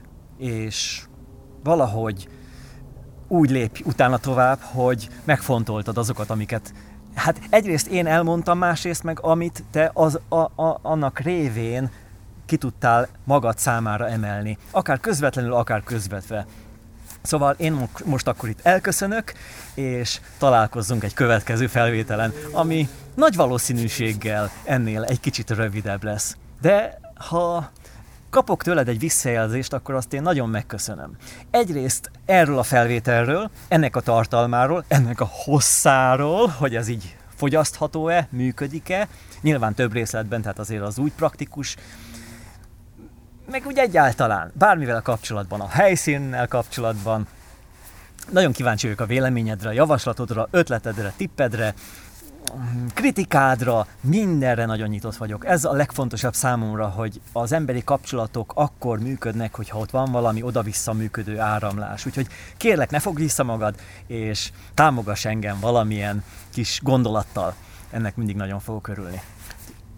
Nehéz elköszönnöm, még húzom itt az elköszönést, úgyhogy kedves tölgyeim és nyulaim, sokan vannak itt, tölgyek is, Hát nyulakat mostanában nem láttam, de sok szarvas, meg őzike, meg vadisztó, meg sok-sok madárka, és főleg, hogy most már tavaszodik lassan, lassan, hát elég lassan, azért itt a közönség mindenféleképpen nagyon hálás. És ha már itt vagy, ha még itt vagy velem, akkor te is ebbe a hálás közönségbe tartozol, én így tekintelek. Úgyhogy itt vagy a szívemben, én köszönöm szépen, hogy itt voltál, és akkor itt folytassuk. Hello!